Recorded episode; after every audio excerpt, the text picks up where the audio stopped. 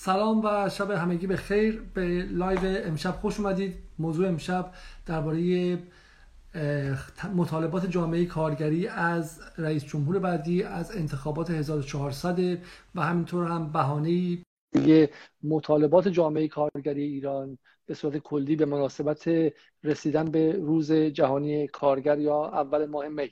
در خدمت جناب آقای اسماعیل محمد ولی هستیم از دوستان عزیزی که من سالهاست در فضای مجازی دنبال می‌کنم و از خبرنگاران قدیمی حوزه کارگری. قبل از شروع من برای اینکه حالا دوستان دیگه بپیوندن بحث رو خودمونی شروع کردم و ازشون پرسیدم که آیا, آیا محمد ولی از به شکلی بکگراند و عقبه کارگری میان یا نه؟ و ایشون هم فرمودن که پدرشون مثل کارگر بودن. حالا دوباره می‌پرسم. آقای محمد ولی اگه توضیح بدید بله. پس پدر شما کجا کار می‌کردن و داستان چی بودش؟ بله. شما یه سوالی در مورد خانه کارگر کنم پرسیدی نه من پرسیدم که من تایید کردم. آیا آیا background شما خانواده شما کارگری بود؟ خانوادهتون؟ آره. بله بله بله. خانوادهمون کارگری بود ولی حال خوبه به بهونه در واقع این سوال شما تا حالا یکم تعداد بیننده بیشتر بشه یه توضیح در این مورد بدم. بله پدر من کارگر کارخونه ارج بود و یه کارگر عادی هم نبود. در واقع نماینده کارگران یا به تعبیر درست رئیس نهاد کارگری کارخونه ارج که حالا اصطلاحا اسم شورای اسلامی کاره. ایشون بله حدودا رئیس شورای اسلامی کارخونه ارج بود و ایشون بله از اول انقلابم در واقع یکی از کارگرای انقلابی بودن که خیلی فعال بودن. طبیعتا در در واقع اون جریان تصرف خانه کارگر رو اینا ظاهرا بودن و, و در واقع چپا رو بیرون می‌کنن از چپایی که در واقع اون زمان در واقع تشخیص این بود که مانع در واقع پیشبرد اهداف انقلابن و خرابکاری می‌کنن توی کارخونه اون اصطلاحاتی که اون زمان به کار برده می‌شد. و بله و اصطلاح خانه کارگر یعنی کنفدراسیون عالی کارگران ایران. یعنی اینکه همه نهادهای جزء کارگری بیان جمع چند زیر یک کلی که اون کل بتونه از موضع بالا چونه زنی کنه. حالا من تو قسمت قبلم عرض کردم با وجود این پیش زمینه در مورد خودم اینکه پدرم عضو فعال خانه کارگر و از در واقع میشه گفت سران خانه کارگر هستن. ولی خب خودم در واقع البته با حتما ایشون الگو بودن برای من. خیلی در واقع اینکه ایشون تو این مسیر بودن حتما تو زندگی من خیلی تاثیرگذار بوده اینکه انتخاب کردم این حرفه رو. ولی خب تهدید شخصی هم بنده دارم و از اون زمانی که به تحلیل رسیدم خانه کارگر رو به عنوان یک نهاد سنفی بهش ایراد وارد می‌دونم حالا به خانه کارگر به خانه کارگر می‌رسیم ما همین همین همین بک‌گراند به خانه کارگر می‌رسیم. میشه از شما بخوام که ثابت بشید چون تکون می‌خورید و این باعث میشه که بعدا توی تو ادیت خیلی کار سختی شه. حالا به خانه کارگر می‌رسیم. بله. برای همین می‌خواستم بدونم. می‌خواستم بدم شما پس خودتونم با مسائل کارگری غریبه نیستین. یعنی از به شکلی از منظر روشن فکری و روزنامه نگاری فقط با مسائل کارگری درگیر نیست. از بچگی با...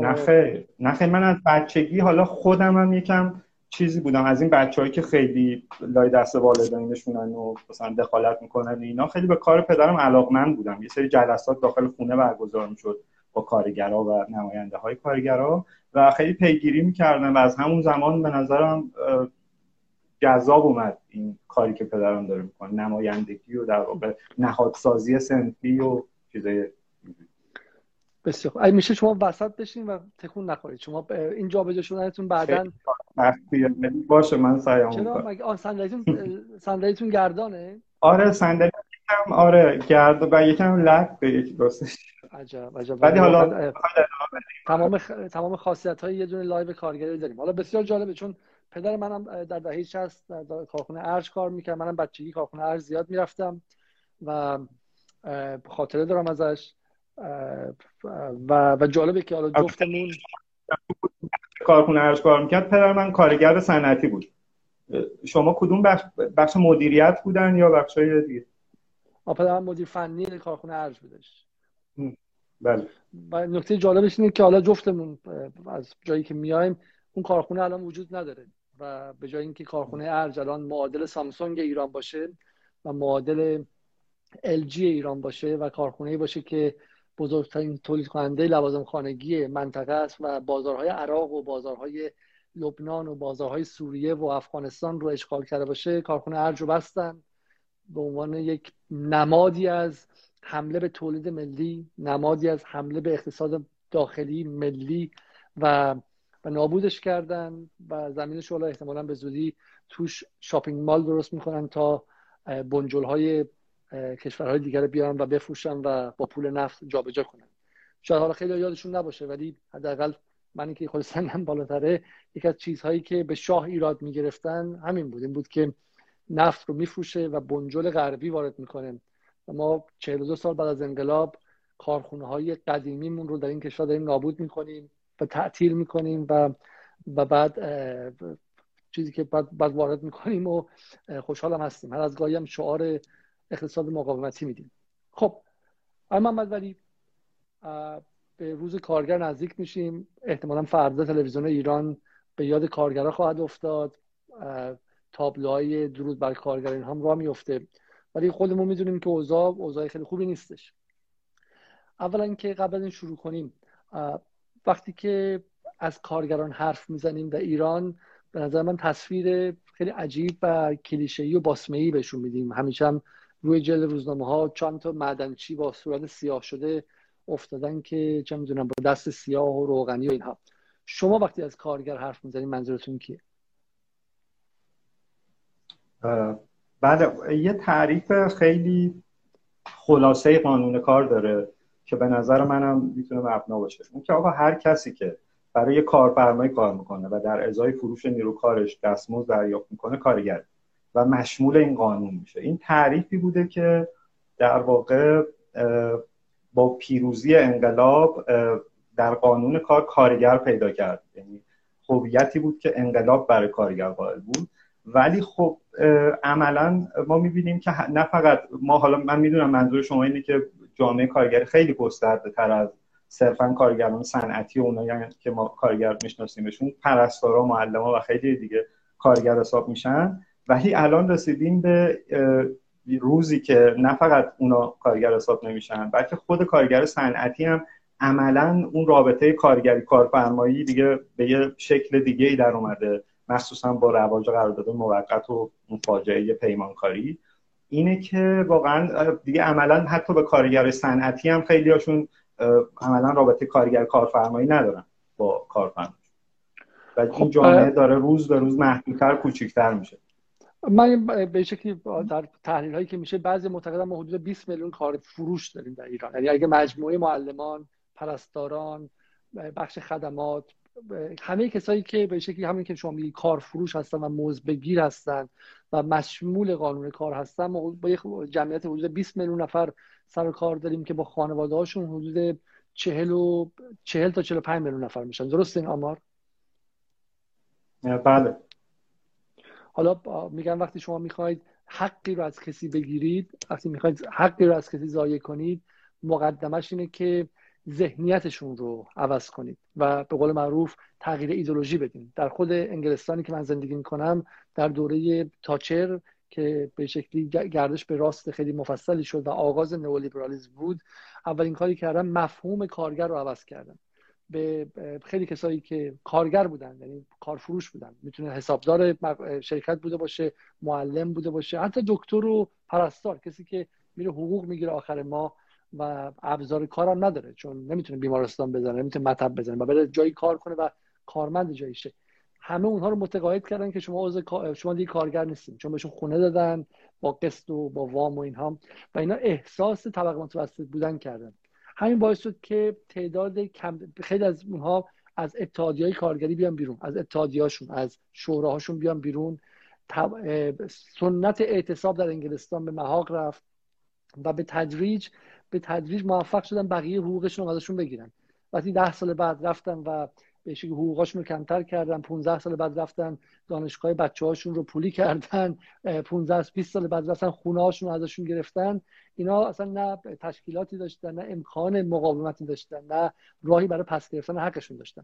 در ایران هم به نظر من این داستان که روز کارگر که میشه عکس چهار تا معدنچی با صورت سیاه و کارگر فقط صنعتی رو می‌ذارن به نظرم بخشی از ایدولوژی برای به شکلی سرپوش گذاشتن بر این موضوع که بخش اکثر جامعه ایران کسانی هستن که برای رزق و روزی برای اینکه امرار معاش کنن کارشون رو میفروشن. به یک کارفرمایی.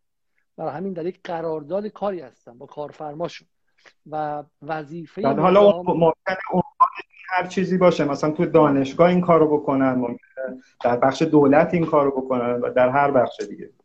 و, وظیفه نظام حکومتی نظام سیاسی اینه که بر این قراردادی که بین این دو تا بسته شده بین کارگر بین کارفروشان و کارفرمایان بر این قرارداد نظارت کنه. نذاره که یک سمت کلا سر اون طرف بذاره. و کی می‌خواد کلا بذاره؟ کارگر کارفروش نمی‌تونه کلا بذاره که. چون دستش بسته است. کسی که می‌تونه کلا بذاره کارفرماست که زورش بیشتره. یعنی کارفرما یا آدم سی ساله بادی بیلدینگ کار کار فروش یه بچه دو ساله ریغوه و و کسی که می‌تونن بیرون و این سالها اتفاقی که افتاد و واقعا یکی از دستاوردهای انقلاب ایران بحث قانون کار بود که سال 68 با اصرار آیت الله خمینی با اصرار آیت الله خمینی تصویب شد. اصلا به خاطر تصویبش به خاطر تصویبش مجمع تشخیص مسئله به وجود اومد و از روزی که آیت الله خمینی سرش زمین گذاشت در این کشور به صورت خیلی هماهنگی قانون کار رو عملا بردن بیرون و نابودش کردن اول کارگاه های زیر پنج نفر رو ازش خارج کردن بعد کارگاه های زیر ده نفر رو خارج کردن بعد قراردادهای موقتی رو ازش خارج کردن و تیکه که الان به نظر شما چند نفر هستن در از این 20 میلیون کار فروش ایرانی مشمول قانون کار موندن؟ ببینید یه تعریفی در مورد کارگر موقت رو دائم داریم. یه آماری که مطرحه آخرین آماری که مطرحه اینه که 96 درصد از کارگر ایرانی کارگر موقتن. خب اینو اگر بخوایم یکم بازش بکنیم دهه 60 اینطور نبود. در زمانی که در واقع همونطور که شما اشاره کردی دعوای تصویب قانون کار بین دو جناح عمده حاکمیت به وجود اومده بود و به طور مشخص امام و آقای موسوی در یک جبهه بودن و آقای رفسنجانی و اون جبهه در واقع راستگرای اقتصادی هم در مقابلشون. و اینا واقعا تا روز آخر مقاومت کردن در این حد که حتی رئیس مجلس خبرگان ظاهرا اینطور که مطرحه حرف دستور مستقیم امام خمینی رو هم قبول نکرده بود و اینا مجبور شدن. به حالا ظاهرا ایشون تکلیف شرعی داشته می‌گفته من در واقع وظیفه شرعی ما انجام بدم و این دستور نمی‌تونه تغییر بده. و اینا در واقع نظام جمهوری اسلامی مجبور شد برای تصویب قانون کار اون مجمع تشخیص مسلحت رو برای اولین بار راه بندازه و این نشون میده که این دعوا چقدر دعوای بزرگ و بنیادی بوده. از روز اول انقلاب تا همین امروز در واقع اصل دعوا سر همین. خب حالا برسیم به وضع کارگران از سال 1400 اولین سوال اینه که کارگرها اگه بخوان از نامزدهای انتخابات مطالبه داشته باشن مهمترین مطالبهشون باید چی باشه به نظر شما؟ بله. یه فرضی هست که در واقع کارگرها بیان مطالبه بکنن از یک نامزد انتخابات با این امید که ایشون عملگرایانه میره و این قدرت داره که بتونه واقعا عملا وضعیت رو تغییر بده. حالا من با توضیحاتی که خدمتتون عرض می‌کنم فکر نمی کنم اساسا یک رئیس جمهور با توجه به وضعیت فعلی که درش قرار داریم قادر باشه که بتونه وضعیت رو تغییر عمده ای بده. شاید بتونه کمی بزکش بکنه ولی بعید می‌دونم. حالا با توضیحاتی که در آینده در ادامه خدمتتون میدم بعید می‌دونم بتونه تغییر عمده ای بده ببینید اولش بگم اصلا منظورم این نیست که منم مثلا جزء اونایی هم که میگن دیگه تمام ماجرا و مثلا دیگه این جناها باید برن نه من به انتخابات اعتقاد دارم شخصا تحت هر شرایطی هم رأی میدم. این حرفا منظورم این نیست که قرار نیست رأی بدیم و شخصا رأی نمیدم. اینا در کل اهمیتی هم نداره. فقط خواستم بگم که این از اون موضع رأی نداده رو دیگه کار تمومه و چه می‌دونم دیگه لازم نیست تلاشی بکنیم نیست. این اتفاقا از موضع اینه که آقا برخلاف شعارهای قشنگی که وجود داره کار تموم نیست ماجرا تموم نیست و این ماجرا می‌تونه به وضعیت خیلی بدتر از شرایط امروز برسه. خب ببینید من اگر بخوام مشکلات جامعه کارگری رو در شرایط فعلی دستبندی بکنم می‌تونم سه تا در واقع مشکل عمده رو مثال عنوان بکنم که این سه مشکل یه جوری در هم تنیده شدن. یکی مشکل دستمزد کارگرانه که خب همه می‌دونیم خیلی ناعادلانه است. ولی شاید حالا با این ارقام که خدمتون عرض می‌کنم بتونیم بفهمیم چقدر ناعادلانه است این دستمزد. ببینید میانگین در واقع سهم نیروی کار در قیمت تمام شده یک محصول یه میانگین جهانی براش وجود داره که ظاهرا 15 درصده طبق اعلام یک مقام دولتی. که این میانگین در ایران 5 درصده. یعنی اینکه ما دو سوم دستمزد کارگر سهم کارگر از قیمت, قیمت تمام شده کالا بهش پرداخت نمیشه. خب؟ این یه بچه ماجراست ولی فشار عمده این پرداخت نشدن دستمزد و ناعادلان بودن دستمزد توی یه آمار دیگه خودشون نشون میده. اونجایی که یک جدولی وجود داره برای کشورهایی که در واقع حداقل مزد درشون اجرا میشه و ایران جزو سه چهار کشور پایین جدوله. حالا با قیمت دلار یکم جاها عوض میشه ولی ایران جزو اون پایین ترین مثلا این نشون میده که حداقل بغل کدوم کشور است ایران ونزوئلا کشورهایی که در واقع تحت تحریم و فشار و اینا قرار دارن. یعنی الان قیمت کار و... از قیمت کار تو افغانستان ارزون تره مثلا. افغانستان هم جز اون پایین هاست ولی فکر می‌کنم طبق اون جدولی که من دیدم و فکر کنم یه روزنامه حالا راستگران بود اسمش رو نگم منتشر کرده بود. بله ظاهرا ما در واقع پایین تر از اوکی بس شما دو چیز حالا یکی اینکه اگه مثلا ما یه یخچال درست کنیم توی این یخچال تو ترکیه اگه درست شه 15 درصد قیمت تموم شدهش سهم کارگر سهم مجموعه کارگر یعنی کارگر تراشکار و جوشکار و رنگکار و به شکلی اون راننده ای که میاره و اون طراح گرافیستی که تبلیغش رو درست می‌کنه مجموعه کارگرانی که اینجا استفاده شدن. منظورم از کارگر بله. حسابداری که هست.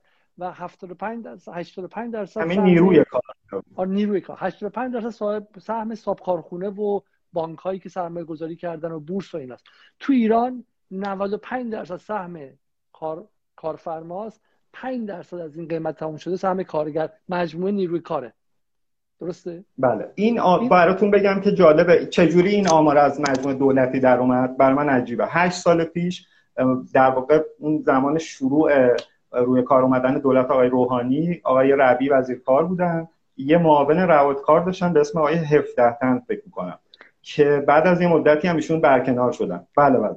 بعد از یه مدتی هم ایشون برکنار شدن و حالا تو اون مدت کمی که بودن این آمار رو منتشر کردن اعلام کردن و بلا فاصله شاید مثلا شاید بگم یک روز بعد از انتشار این خبر توی سایت وزارت کار این خبر حذف شد. و الان شما بگردید این رو پیدا نمی‌کنید ولی چون من نکته جالبیه نکته جالبیه. حالا میگم بحثای کارگری تو ایران انقدر میگم ایدولوژی جناهای راستگرا تو ایران قوی بوده. راستگراها مثل اصلاح طلبها راستگراها مثل کارگزاران راستگراها مثل اصولگرایان راستگراها مثل احمدی نژادی ها راستگراها مثل همه جناهای موجود راستگراها مثل اپوزیسیون خارج کشور راستگراها مثل همه. انقدر انقدر این نگاه راستگرای اقتصادی سنگین بوده که تو این live امشب 100 تا اینجا 183 نفره. کافی بود که تیترمون بود ظریف چه می‌گوید؟ بالای هزار تا می‌شدیم خب؟ یعنی مردم هم حتی متوجه نیستن که اینه که معیشت آخر ماهشون رو و حقوق خودشون رو بعد و آینده بچهشون تعیین می‌کنه. نه اون live درباره ظریف میآید یا لاریجانی میآید. چون هیچ فرقی برای یه دهک یک تا هفت نخواهد کرد که ظریف بیاد یا لاریجانی بیاد حالا بر شما میگم که بله. از هر کسی توی خیابون بپرسید که قیمت کار تو ایران زیاده نه. همه میگن که کارگر ایرانی خیلی گرونه. علت این که تو ویتنام رشد کردن چون کارشون ارزون تره تو هند همینطور. کارگر ایرانی خیلی گرونه. یعنی یه ایدولوژی کاذب دروغین و شیادانه ای که در سی سال گذشته جناح رفسنجانیست به ویژه و بقیه جناح حاکم به مغز ایرانیان این بچه 18 بچه 20 ساله دانشگاه سعد شریف که المپیاد ریاضی بوده. بچه باهوشیه ازش بپرسید. به شما عین نوار عین ربات عین توتی همین مزخرف رو تحویل میده. یعنی ایدولوژی کارکردش هم دیگه. ایدولوژی کارکردش اینه که باهوشترین افراد رو به ابلهترین افراد تبدیل می‌کنه. با, با باور عامی که هیچ کس نیومده سرچ کنه که این درسته نه. من مطمئنم 90 درصد مردم تو ایران فکر می‌کنن قیمت کارگر ایرانی گرونه. در حالی که شما دارید میگید ایران جز 6 تا تو سری خورترین و بدبخت ترین کشورها از نظر ارزان بودن قیمت کاره. جالب حالا به شما بگم. بعد این بحث بعدی. سال 1383 از ILO یعنی سازمان جهانی کار آدم فرستادن ایران که بیان موانع تولید رو در ایران بررسی کنن و ببینن که مشکل چیه. این بخشی از چیزی بود که نظام جهانی به ایران تحمیل می‌کنه همه کشورهای پیرامونی تحمیل می‌کنه. برای اینکه بتونن عضو WTO بشن یعنی World Trade Organization یا سازمان تجارت جهانی بشن. اومدن ایران و اونا هم همین رفتن نشستن با چهار تا از این اقتصاددانای چه می‌دونم رسمی نزدیک به اصلاح طلبها اون موقع حرف زدن و اون موقع دولت خاتمی بود. اومدن زود گفتن بله قیمت کار خیلی گرونه. اولش بودش. بعد سه چهار ماهی این متخصصانشون موندن تو ایران و بررسی کردن. به 16 مورد رسیدن. از موا... از دلایل عقب افتادگی اقتصاد ایران و توسعه نیافتگی ایران و موانع توسعه اقتصادی در ایران. حالا به شکل توسعه نئولیبرالی ها نه توسعه حالا به شکلی توسعه پایداری که ما می‌خوایم ولی توسعه نئولیبرالی. 16 تا چیز بود. دزدی آقازاده ها عدم شفافیت قوانین دست و پاگیر بودن چه می‌دونم فلان تعدد مراکز تصمیم گیری دخالت نهادهای غیر حکومت، حکومتی در مناقصه ها و مزایده ها و و و و 16 قیمت کار بود. یعنی 15 تا مورد دیگه بود که حکومت و سرمایه‌دارای ایرانی می‌تونستن حل کنن حل نکردن ولی زورشون به اون 16 همی رسید. فقیرترین مظلومترین بدبختترین تو سری خوردترین بخش این زنجیره اشتباهات و مشکلات قیمت کار بود. فقط اون تونستن بشنونن یعنی اگر کافی بود که قوانینشون رو این مجالسی که اومدن رفتن یه مقدار بهتر می‌کردن. قوه قضایی جلوی چه می‌دونم فساد ضد تولید رو می‌گرفت جلوی قاچاق رو می‌گرفتن مثلا. قاچاق وقتی شما داری قاچاق می‌کنی ال جی رو معلومه ارج نمی‌تونه باشه رقابت کنه. مجبور کارکنان ببندی. هیچ از اینا رو ارزششون ندونستن نداشتن جلوشو بگیرن. اما آخری از 15 درصد همینجوری کم و کمتر شد شد به 5 درصد. و ادامه پیدا کنه میشه یه درصد احتمالا.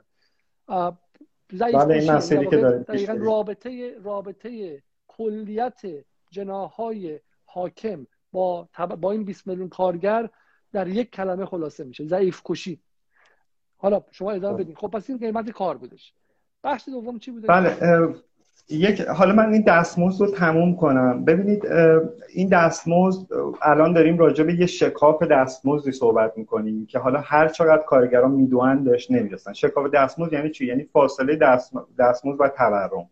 این شکاف از زمان جنگ به وجود اومد واقعیتش. یعنی از زمان دولت آقای میرحسینی موسوی اون 8 سال به مدت 5 سال از این مدت دستمزد ثابت موند با وجود تورم واقعا کمرشکن جنگ ولی حداقل دستمزد افزایش پیدا نمی‌کرد. یه شکاف خیلی جدی به وجود اومد. ولی جالبه براتون بگم که من با کارگرای اون زمان که صحبت می‌کنم کارگرای مختلف دیروز داشتم با یکی از کارگرای صنایع چوبی ایران صحبت می‌کردم از کار در واقع نماینده های کارگری در هستشون. اونا هم می‌گفتن که بله خب دستمزد کم بود ولی دولت انقدر حمایت می‌کرد نقش مسئول در واقع چیز رو داشت جامعه رو داشت که قرار منابع رو به صورت عادلانه تقسیم بکنه. یه بخشی از عدالتی که کارگرها در واقع تجربه کردن تو دهه 60 این بود که به بهانه های مختلف حالا به دلیل اینکه دستمزد افزایش پیدا نمی‌کرد بنها و در واقع پرداخت های غیر نقدی به کارگرها انجام می‌شد. طوری که در واقع کارگر نگران پروتئینش نباشه کم بوده پروتئین و نمی‌دونم مسائل ابتدایی زندگیش نباشه. خب بیمه ها هم که کارشون رو می‌کردن. بنابراین کارگر اون حقوقی که می‌گرفت حالا باید خرج چه می‌دونم اجاره خونه و مسائل اینجوری می‌شد. ولی این در واقع وضعیت رسید به پایان جنگ. زمانی که کارگرها با دولت جنگ توافق کرده بودن که بعد از این پایان جنگ این شکاف دستمزدی فاصله که افتاده به خاطر اون تثبیت دستمزد جبران بشه. ولی خب دولت عوض شد و ظاهرا حاکمیت یک مسیر جدیدی رو پیش گرفت که طبیعتا خودش رو ملزم نمی‌دونست که به تعهدات قبلی عمل بکنه.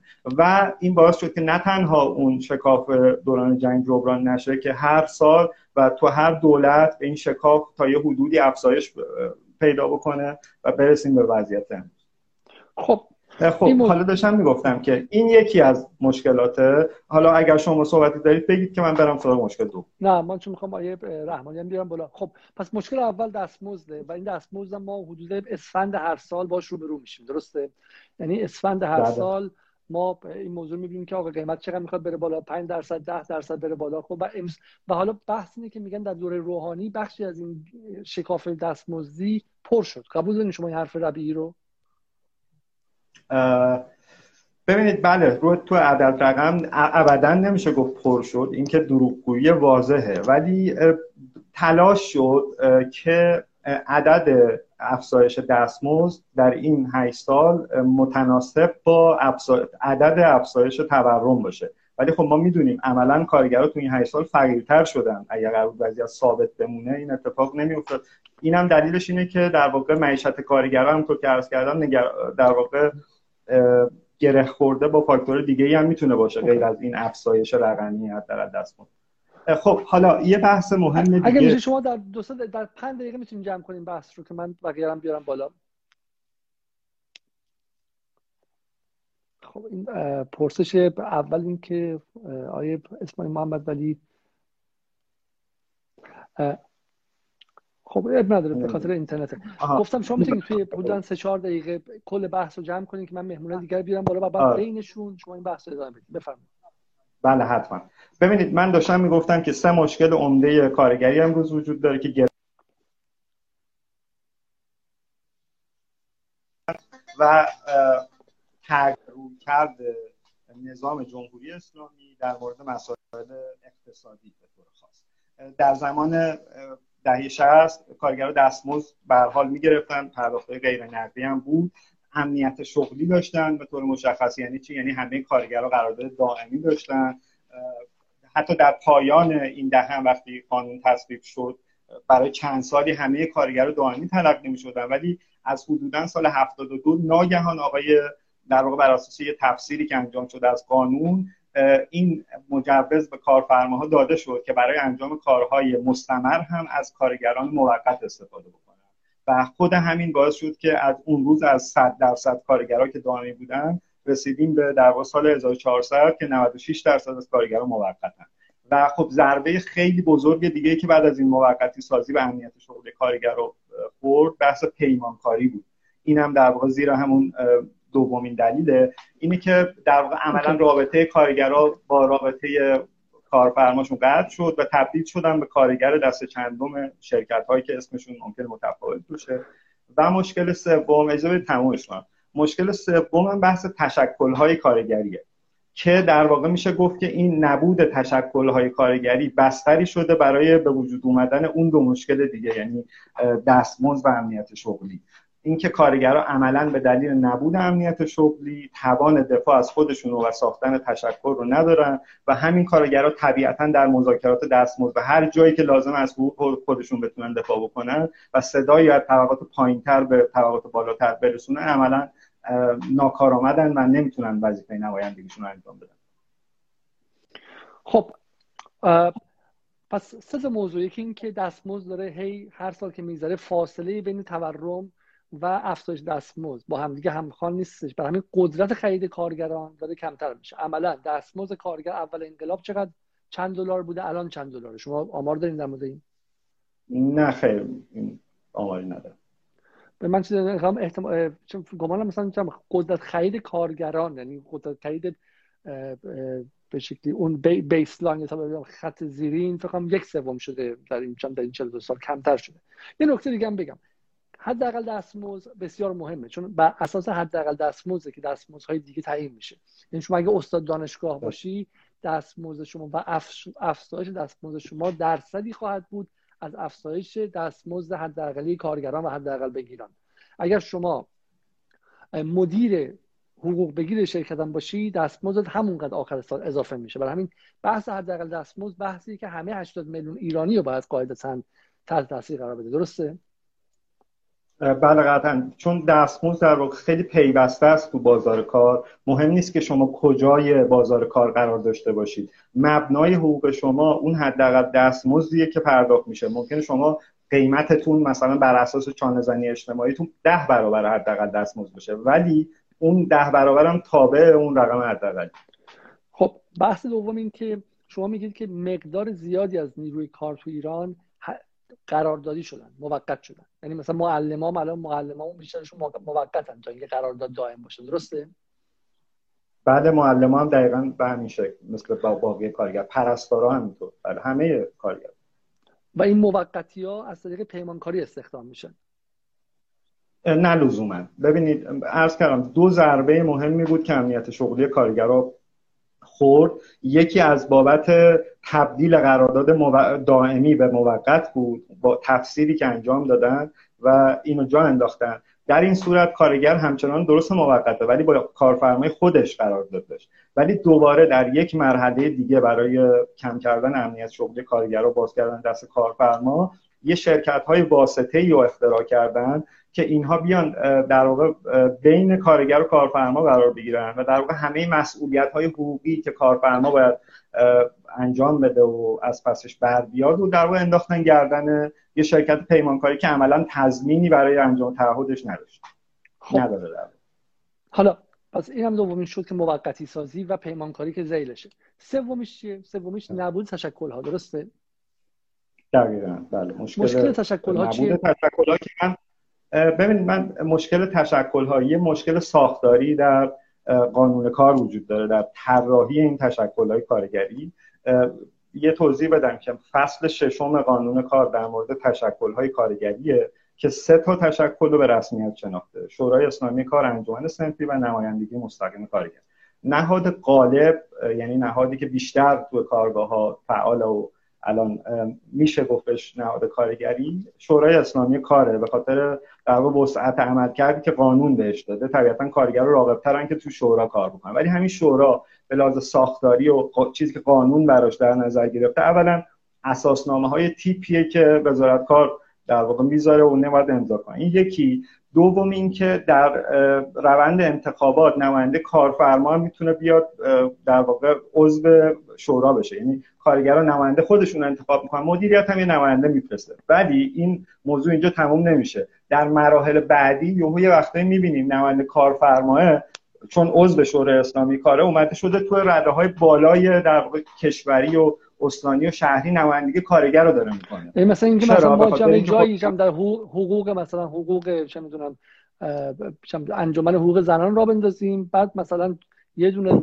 آقای گردن کلفتم بیاد اونجا بگه ما نماینده معروف مونه. و این بشه نه فقط یه آقای گردن کلفت ضد زن بیاد اونجا. مثلا حرف این هم بشنوید. خب یا آدم گردن کلفت ضد زن بیاد و این بشه نماینده زنان در رده های بالای چیز. ما اینو داشتیم تا رده های استانی و میگن کشوری داشتیم. حالا اسم نمیارم خب. بذاریم حالا من اگه از بدید من یکی از مهمونا رو بیارم بالا تا اینکه بحث رو بحث رو حالا با هم دیگه ادامه بدیم. خب. ولی یکیشون آیه سباقی و می‌خوام آیه رحمانی رو بیارم بالا. آیه رحمانی اگه هستن آقای رحمانی رو من اگر بتونم بیارم بالا. آ پیداشون کردم. بله بله خب نه نه نه. آقای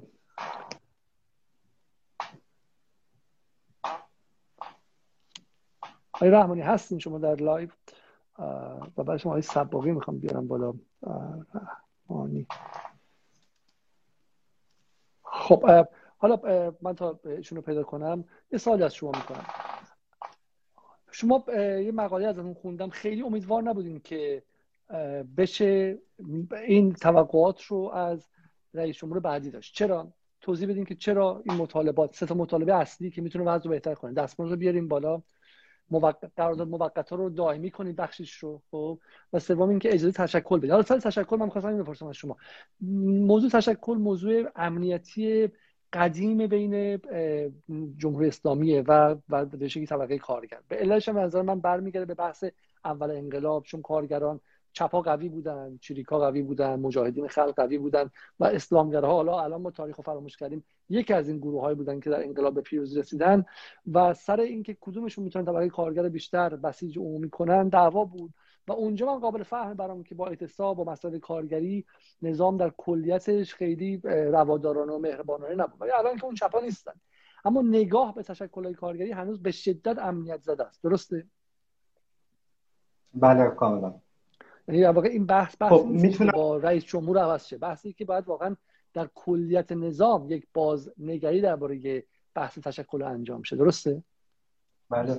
حتما همینطوره. یعنی باید نگاه تغییر بکنه. ولی بیایید فرض کنیم یه رئیس جمهوری بود که گفت که آقا من تضمین می‌کنم که شما تشکل کارگری داشته باشید. رئیس جمهور مگه قانون گذاره ما وقتی قانون مشکل داره برای تضمین امنیت شغل کارگری که بتونه بیاد تو تشکل فعالیت کنه و اخراج نشه خب وقتی قانونی همچین مشکلی رو داره برفرض که در واقع یک رئیس جمهوری پیدا شد خیلی در واقع آدم حسابی بود و اومد گفت من امنیت شغلی شما رو تضمین. ما برای چی باید باور کنیم؟ به همین دلیل. حالا در مورد اون دو مشکل دیگه مشکل دستمزد و مشکل تشکل ها و امنیت شغلی این سه مشکل من فکر می‌کنم که خیلی به هم تنیدن. اینجوری نیست که بشه یکی و زودتر از اون یکی در در اولویت قرار داد و برجسته کرد. و بهتره این سه تا کنار هم قرار بگیرن. و من فکر نمی کنم به این دلیل که عرض کردم خدمتتون اینی که ما به این سه مشکل لاینحل برخوردیم به دلیل تغییر رویکرد نظام بعد از در واقع جنگ بوده. ما نمی‌تونیم با یه رئیس جمهور همه اون روی کرد رو تغییر بدیم. توی این تغییر روی کرد قوه قضایی مجلس و دولت کنار همکار کردن برای رسیدن به اقتضاع فعلی. بنابراین اینطور نیست که ما بگیم که یک رئیس جمهور میاد و قادره که واقعا اوضاع رو تغییر بده. بیاید ببینید فکر کنید همین امروز رئیس جمهور بگه که آقا من از اختیارات خودم در قانون کار استفاده می‌کنم و دستمزد کارگرا رو پنج برابر می‌کنم. خب از کجا معلوم که کارفرماها از فردا شروع نکنن اخراج و فله کارگرا برای تحت فشار قرار دادن دولت. از کجا معلوم قوه قضایی از کارفرما حمایت نکنه؟ بگی بله حق با ایناست. دستمزد زیاد شده. می‌دونید اینه که من میگم که یک رئیس دولت به تنهایی قادر نیست که این سه مشکل رو با هم حل کنه. پس اگر نظام تصمیم گرفته باشه این مشکل حل کنه باید با قبلش اعلام بکنه که این کاندیدای مورد نظر من اومده با این مأموریت. ولی من تا الان بین کاندیداها ندیدم کسی خودش رو یه همچین مدعی همچین موضوع بدونه. بسیار خوب. اولا که سلام عرض می‌کنم خدمت محسن سباقی از سلام عرض ادب شما و آقا اسماعیل عزیز. خیلی ارادت دارم لطفا شب شبتون بخیر. فقط من قبلش بگم آقای آقای ابوالقاسم رحمانی رو من سعی کردم اضافه کنم و اینستاگرام گفته که باید update کنن app شون رو. اگر لطف کنن و اپلیکیشنشون رو update کنن من می‌تونم ایشون رو هم در 3 4 دقیقه آینده بیارم بالا و بحث رو چهار نفره ادامه بدیم. آقای سباقی بفرمایید شما صحبت های محمد ولی رو گوش کردیم. بله صحبت های آقا اسماعیل عزیز رو گوش کردم. بسیار کامل بود و نکات مهمی واقعا حاوی نکات مهمیه. این مسئله ای که در واقع مسائلی که فرمودن هم برای در واقع تشکل کارگری هم بحث افزایش حقوق و مهمتر از بقیه بحث قراردادها که به نظر خودم واقعا یکی از مهمترین بخش های مسائل و مشکلات کارگری هستش. این می‌بینیم این چندین ساله یک مسئله ای که به شدت در واقع فشار آورده به جامعه کارگری مسئله نبود امنیت شغلیه. ام... یعنی الان کارگر توی جامعه امنیت شغلی نداره. کارگری که قراردادش قبلا یک ساله بوده حالا بحث دائمی تبدیل دائمی به موقت که آیا آسمان توضیح دادن خیلی هم خوب بود. یعنی چندین دهه است که در واقع نزدیک به 20 اندی ساله که این کارگرا از در واقع حالت دائمی تبدیل شدن به حالت موقت. منتها الان چند سال می‌بینید از حالت موقت یک ساله رسیده به 6 ماهه و الان داریم در که کارگرا قراردادهای سه ماهه دارن میبندن با کارگر. یعنی عملا کارگر هیچ گونه امنیت شغلی نداره. نمی‌دونه چه اتفاقی می‌خواد بیفته. نمی‌دونه. و این برای آیندهش برای زندگی. و این توی همه چی اثر داره. توی ازدواج اثر داره. توی سبک زندگی اثر داره. توی همه چی موثره. اینکه کارگر هیچ امنیت شغلی عملا نداره. همین اتفاق داره توی بخشای دیگه از در واقع جامعه هم میفته توی بحث قراردادهای مسکن هم همین اتفاق داره میفته و این واقعا یه فاجعه رخ میده. الان داریم شاهدیم کارگر داره قرارداد سه ماهه میبنده. این خیلی. و این یه بحث بحث کارگریه یه بحث هم بحث امنیت شغلی. منباب اینه که خود کارگر حتی اگر قرارداد هم داشته باشه شرکت ها با این سبک از واگذاری ها توی چند دهه امنیت شغلی از این دید از این مگر نمی‌دونه برای شرکت چه اتفاقی می‌خواد بیفته.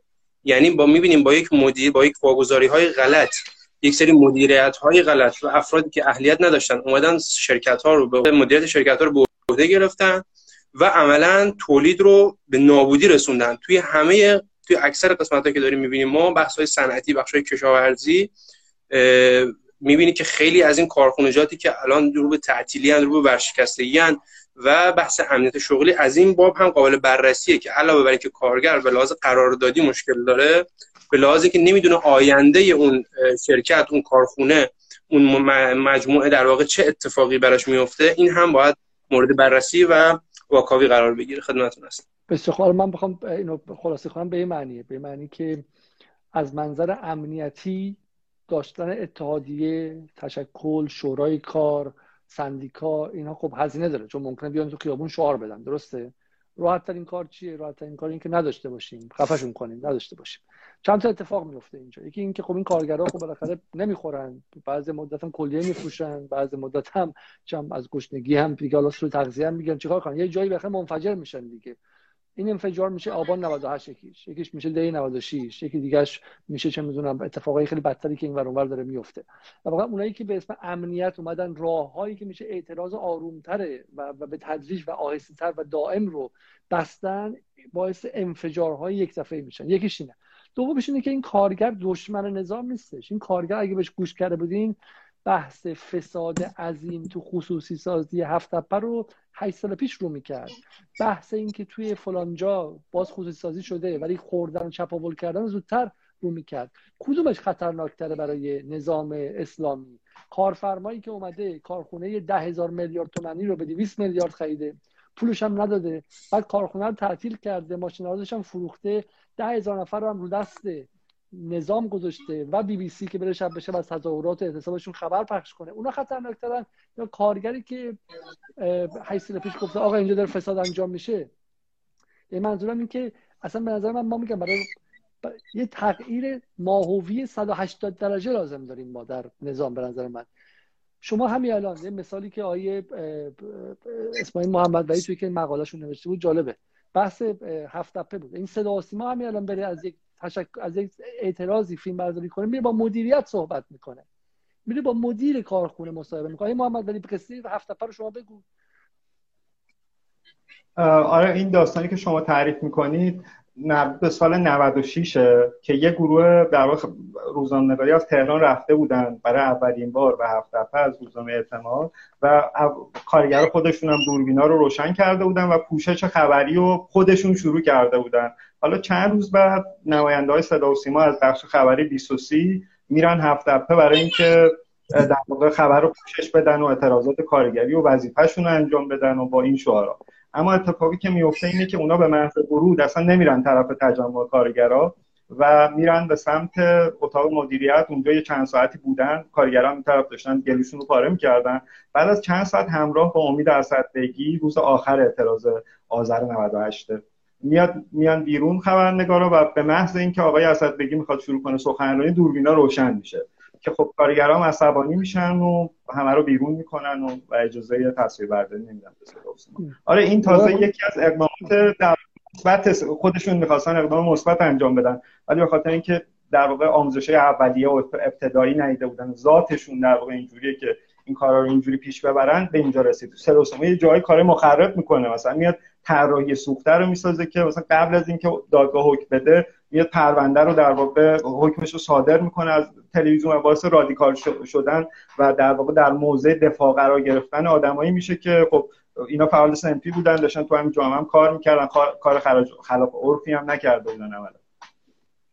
حالا میگم می‌خوره بالا بحث اگه شما دوست داشتین ادامه بدین. بحث اینه که اصل قضیه به نظر من جنس برخورد به موضوعات کارگری و و میگیم کارگری بازم میگم اعتصاب معلم همینه هم اعتصاب پرستارا همینه اعتصاب دکترهای حقوق بگیر همین مجموعه رو داریم میگم اساتید دانشگاه بیان همینه.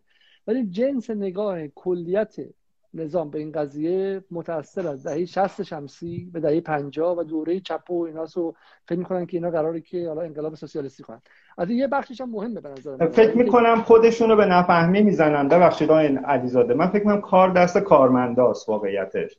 برای اینکه پیچیدگی رو کم بکنن و راحتتر بتونن بفهمن هر در من تجربه شخصی میگم هر نهاد کارگری که عملا زیر دستشون نباشه تابعشون نباشه تابع عوامرشون نباشه سریع اولین انگی که بهش می‌زنن انگای اتهامات سیاسی و امنیتیه. برای اینکه کار رو بر خودشون ساده بکنن. در صورتی که در یکم اگر نگاه بلند مدت داشتن من این نگرانی رو می‌فهمم که در واقع وقتی بستری برای تشکلیابی کارگران نباشه کارگران فقط در وقتی می‌تونن تشکل داشته باشن که اعتراضشون به بالاترین حد رسیده باشه. مثلا مثل هفت تپه که کارگرا بین اون زمانی که در واقع تشکلشون شکل گرفت مجمع نمایندگان بین چهار تا هفت ها دستمزد نگرفته بودن. کارگرا در بالاترین حد از اعتراض بودن و اون نتیجه اون خشم تبدیل شد به یک مجمعی که بله خیلی مجمع تونروی بود و در واقع داشت اون سرخوردگی کارگران رو در واقع نمایندگی می‌کرد و طبیعتا باید خیلی مجمع جسور و خیلی طبیعتا چیزی باشه. در واقع اتفاقی که در مجموع برای مجمع نمایندگان افتاد این بود که اینا تحمل نکردن این قدرت رو که کارگرها بیان در واقع در مقابل بدون اینکه یک قدم پا پس و پیش بذارن بدون اینکه برخلاف انتظارات اونها شعارهای علیه اصل نظام و مسائل اینجوری بدن صرفا در عرض چند سال اومدن مطالباتشون رو سنفی پیگیری کردن. تا یوهو ناگهان رسیدیم به روز 27 آبان. اگر اشتباه نکنم سال 97 اون اتفاقی که سر اون خانم قولیان و اسماعیل بخشی افتاد و فقط یه اتفاق حاشیه‌ای بود که می‌تونه صرفا نادیده گرفته بشه یا بعدا بهش رسیدگی بشه. ولی همین رو بهونه کردن برای اینکه یک, یک نهاد کارگری واقعا بالغ و تاثیرگذار رو که همه کارگران هفت رو نمایندگی می‌کرد از بخش‌های مختلف اونو بکوبن و نابودش کنن که در نهایت متاسفانه موفقم شد حالا حالا بهش می‌رسیم. حالا من چند تا موضوع می‌خوام اینجا باز کنم تا آقای رحمانی هم بپیوند به ما. پس یه موضوع اینه که یه سری مجموعه مطالباتی که اصلا جامعه خیلی هم باش آگاه نیستش. یعنی مثلا قرارداد موقر است که یه روند جهانی هم هست. حالا تو ایران خیلی خیلی هم بیشتر میشه و به معنی اینکه شما اصلا نمی‌دونیم فردا که میری سر کار ممکنه که بگن دیگه نیاد. درسته؟ یعنی هیچ گونه ادا... هیچ گونه به شکلی امنیت شغلی نداریم خب وقتی که امنیت شغل نداشته باشی جزء قوانین کار محسوب نمیشی. می‌تونم بگن روزی 12 ساعت کار کن 15 ساعت کار کن 20 ساعت کار کن. یه موضوع اینه. وقتی که قرارداد موقت داشته باشی شما دنبال ساخت اتحادیه هم درسته؟ دنبال اینکه نمی‌تونی بری دنبال ساختن اتحادیه به خاطر اینکه اخراجت می‌کنه شما فکر کن که نماینده ای باشه که می‌خواد اتحادیه بسازه و قرارداد سه ماه هست. سر سه ماه قرارداد تمدید نمی‌کنه حتی احتیاج نیست که اخراجت کنن.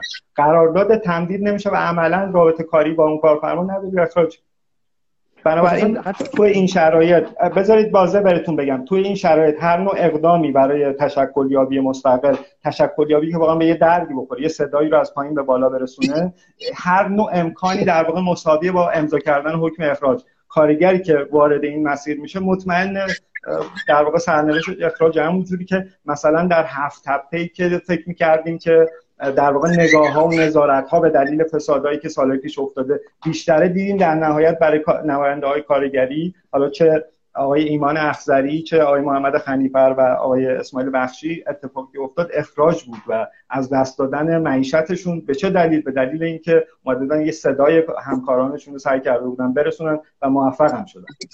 خب حالا بهش می‌رسیم. چند تا پرسش اینه که چرا هیچ حرکتی به اون سمت حل شدنش نمیره. الان بالاخره هنوز هنوزه به شکلی نماینده های کارگری همه آدم های قدیمی های ربیعی و خانم سویدا جلد دارزاده و محجوب هم آدمایی که سی سال بودن درسته؟ و اغلبشون هم خب بدنه اصلاح طلبی و به شکلی بدنه طرفدار رفسنجانی هم نزدیکن. مثلا سوال بر من اینه که خب اصولگراها حتی از روی فریبکاری از روی پاپولیسم از روی رأی گرفتن چرا سمت کارگرا نمیان؟ چرا سعی نمی‌کنن که بخشی از مطالباتشون رو حداقل بشنون و شروع هم باشون در گفتگو قرار بگیرن؟ بله این سوال من اولا سلام می‌کنم خدمت آقای صفاقی. خیلی ارادت دارم خدمتتون. فکر کنم ایشون آقای صفاقی جواب بدن. خدمتتون. یه مسئله من قبلش یه پرانتزی باز بکنم در بحث لزوم در واقع بودن تشکل کارگری. اونم این هستش که من اینو چند مرتبه هم گفتم. کارفرما حالا اگر کارفرما خب تعاریف مختلف داره. منتها به تعریف امروزه که بیشتر باب هست کارفرمایی که در واقع مالک کارخانه هستند عملا همه ابزاری در اختیار دارن. ابزار قدرت ابزار رسانه ابزار فشار و این تنها کارگره که خودشه و خودش تنها. یعنی نمونهش شما می‌بینید. توی هفت تپه جناب آقای اسدویگی کسی بود که انواع و اقسام رسانه ها از روزنامه و در واقع رسانه های مجازی و تلویزیون صدا و سیما و اینها رو در اختیار داشت. مسئولین استانی خیلی همراهش بودن. مسئولین کشوری از رئیس بانک و رئیس نمی‌دونم صندوق توسعه گرفته تا استاندار و اینها. یه لشکر مسئول پشتش رسانه پشتش. پول داره زور داره قدرت داره. این میشه یه طرف. کارگر هم میمونه یه طرف. تنها. لذا برای اینکه کارگر بتونه مطالبه صداش رو فریادش رو به جای برسونه این لزوم این میطلبه که به حال یک این تشکل‌های کارگری شکل بگیرن و منسجمتر و متحدتر عمل بکنن که عملا ما نمونه کوچیکش رو داریم مثال می‌زنیم توی هفت تپه صورت نمی‌گیره. چرا؟ چون نمی‌گذارن. همین نکته که آقا اسماعیل گفت می‌بینید که دو تا سه تا کارگری که میان فریاد بزنن برای حقشون نه برای چیز دیگه. یه وقتی یه کارگر یه چیزی زیادتر از حقش می‌خواد یه مطالبه خارج از عرف داره اون یه بحث دیگه است. ولی کارگری که میاد برای پنج ماه شش ماه حقوق عقب افتادش فقط فریاد می‌زنه می‌بینید که نتیجهش میشه آقای خنیفه و آقای اخزری که اخراج میشن و تو اوج سختی این زندگی تو این جامعه می‌بینید الان دو سال اینها اخراج هستن و فقط به خاطر اینکه می‌خواستن صدای کارگران باشن و صدای باقی کارگرا باشن و به عنوان فعال کارگری مطالبه بکنن حق کارگر لذا می‌بینید اتفاق میفته که اینها اخراج میشن عملا به خاطر زوری که کارفرما داره به خاطر قانون کاری که حمایت نمی‌کنه متاسفانه. و این میطلبه که به حال تشکلات کارگری خیلی منسجمتر عمل بکنن و برای این مسئله یک چاره در واقع اندیشیده بشه. شما ایسا واقع بگین تشکل کارگری منسجمتر عمل کنه آیه اسماعیل محمد ولی میگه قانون اصلا ممکن نیست شما وقتی قرارداد موقت داری اصلا جرأت شکل شکلی به تشکل نداری. کدوم تشکل؟ الان شما بله. مثلا کارخونه در نظر بگیر. اگه 80 درصد نیروی کارش موقت باشن یا توی مدرسه ای بگو. اگه 70 درصد معلماش قراردادشون سه ماه 6 ماه باشه کی جرأت داره اتحادی تشکیل بده؟ حالا غیر از اینکه نیرو امنیتی دقیقاً ارزان دقیقاً ارزان همین بود خب. من قبل از صحبتم دقیقا ارزم همین بود که به عنوان مشکل اصلی یعنی اینی که من گفتم اصلی ترین از این سه بخش که محمد علی گفتن اصلی ترینش بحث قرارداد به خاطر همینه که شما وقتی قرارداد بلند مدت نداشتی قرارداد کوتاه مدت در واقع سه ماه و 6 ماه داشتی منجر میشه اون دو تا اتفاق دیگه هم در واقع زمین بخوره. یعنی اون بحث هم تشکل ها هم بحث حقوق. یعنی اولین چیز امنیت شغلی. شما مدامی که امنیت شغلی نداشته باشید عملا این تشکل کارگری شکل نمی‌گیره و هیچ امنیتی برای خود در واقع تضمین نیست و کارگر میاد با یه اعتراض معمولی یا اخراج یا تعلیق یا حقوق عقب میفته و عملا به قول شما با قول محمد علی اتفاق نمیفته و تشکل کارگری اینجوری شکل نمی‌گیره. خب حالا سوالی که چه کسی می‌تونه این مشکل رو حل کنه؟ یعنی من پیشنهاد خودم اینه. مثلا بچه های ادالت خواه اگه چه می‌دونم یه قصه فی عکسی بیاد از یه آدم بچه‌ای که توی آشغال داره غذا برمیداره همه هی ها یا علی فلان را میفتن یه فضای هیجان زده موقتی و به شدت سطحی. ولی ما میگیم 20 میلیون نفر از مردم ایران دارن به صورت قرن 19 و رابطه برده ای اداره میشن. چون شما اگر قرارداد نداشته باشی یعنی انسان مدرن نباشی کارفرما میگم سر کار میری میگه خوشم نمیاد از برو بیرون پرتت می‌کنم بیرون.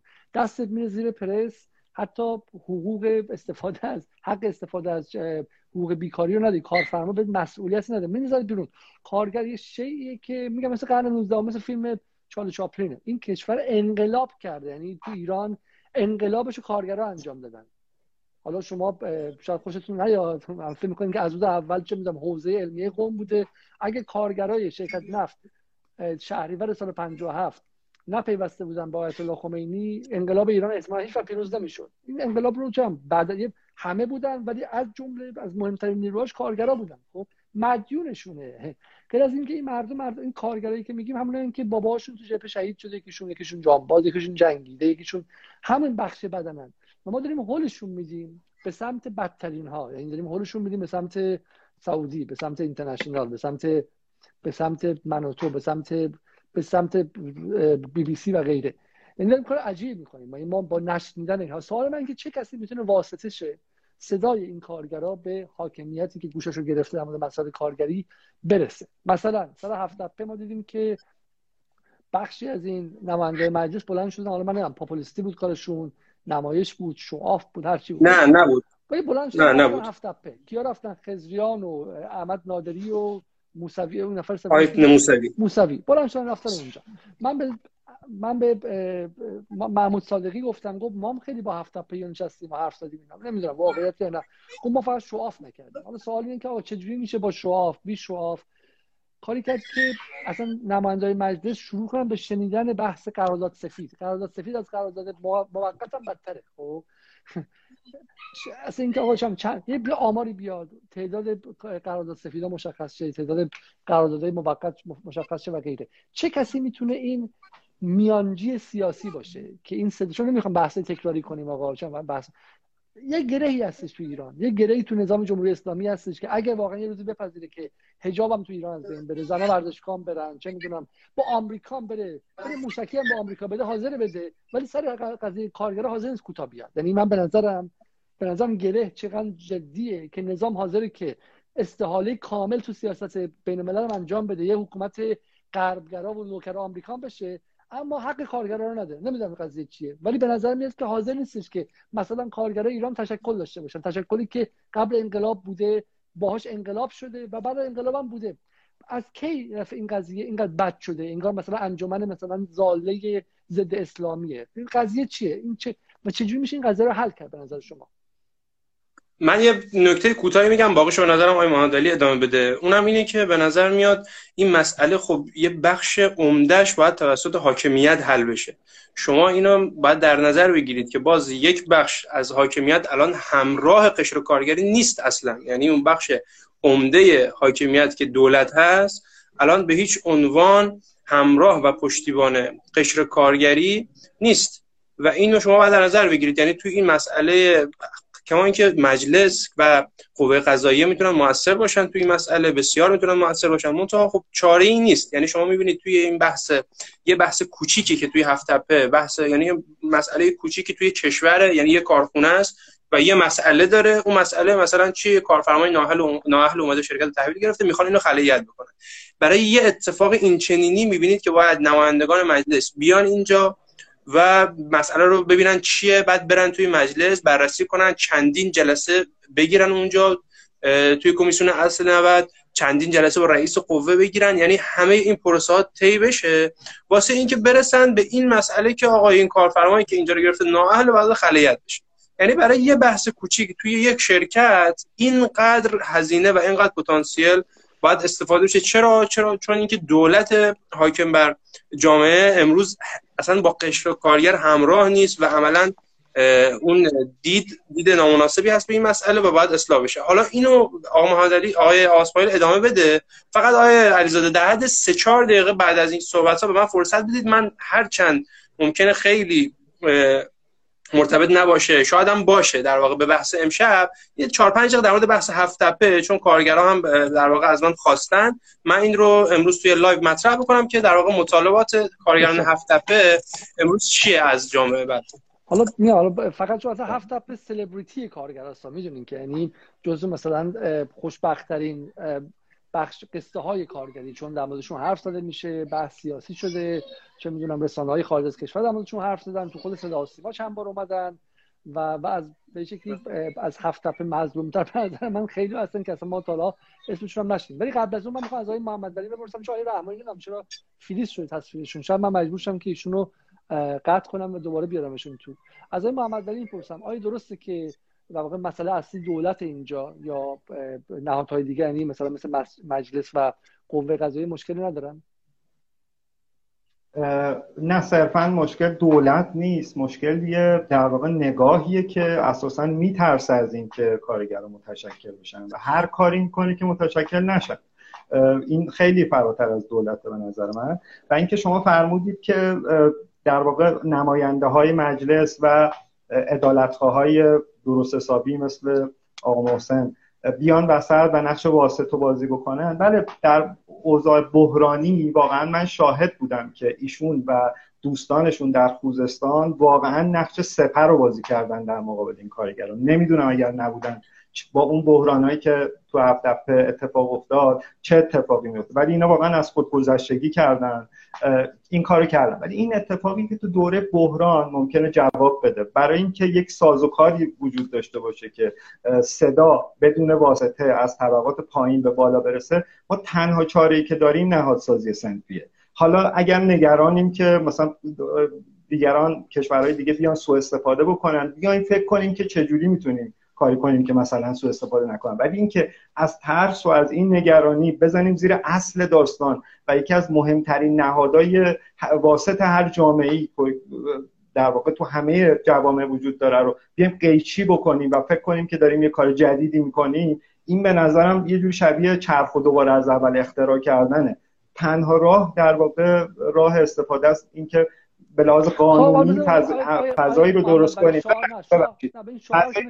کارگر تو اجازه بدین. شما. شعار که نمی‌خوام بدیم بحث مشخصی نظام جمهوری اسلامی هم با اون همه جمع ساز و کار امنیتی که بخش اصلی نظام در حال حاضره وای نسته مثلا ما بخوایم حالا مثلا با محبت بهش بگیم که این بهتره اینا. بحث خیلی واضحه. سال گذشته 1915 تا اعتراض کارگری بوده. آخه بعد می‌فهمید اون بخش. اون بخش بعد بعد از در واقع 98 بله بفهمید سال گذشته 1915 تا اعتراض کارگری بوده که 50 درصد بیشتر از سال قبلش بوده و حدود 5 برابر سه چهار سال قبلش بوده. یعنی همینجوری سال به سال داره بیشتر میشه. در حالی که تو همه جهان اعتراضات کارگری امسال کمتر بوده. به خاطر چی؟ به خاطر کرونا. به خاطر اینکه اصلا کرونا باعث شده که آدما نتونن تو خیابون بیان و اعتراض کنن. برای همین تو ایران تعداد زیادی اعتراض داره انجام میشه. واحدهای زیادی در آستانه ورشکستگی هن. و من داشتم یکی از این به شکلی ریپورت های به خارج از کشور رو میخوندم. که حالا می‌گفتن که اگه این 1915 تا به هم وصل میشه مثلا چه می‌دونم بالا اعتراض سراسری کرد و بالا به سمتش هم به سمت براندازی نرفتش. سوال اینه که این عدم اطمینان تو نظام هست. هم ترس بلوک شرقه یعنی توی لهستان لخوالسا رئیس اتحادیه بود. خب خیلی از این کشورهای بلوک شرق 1989 فرو ریختن اتحادیه کارگری به هم وصل شدن.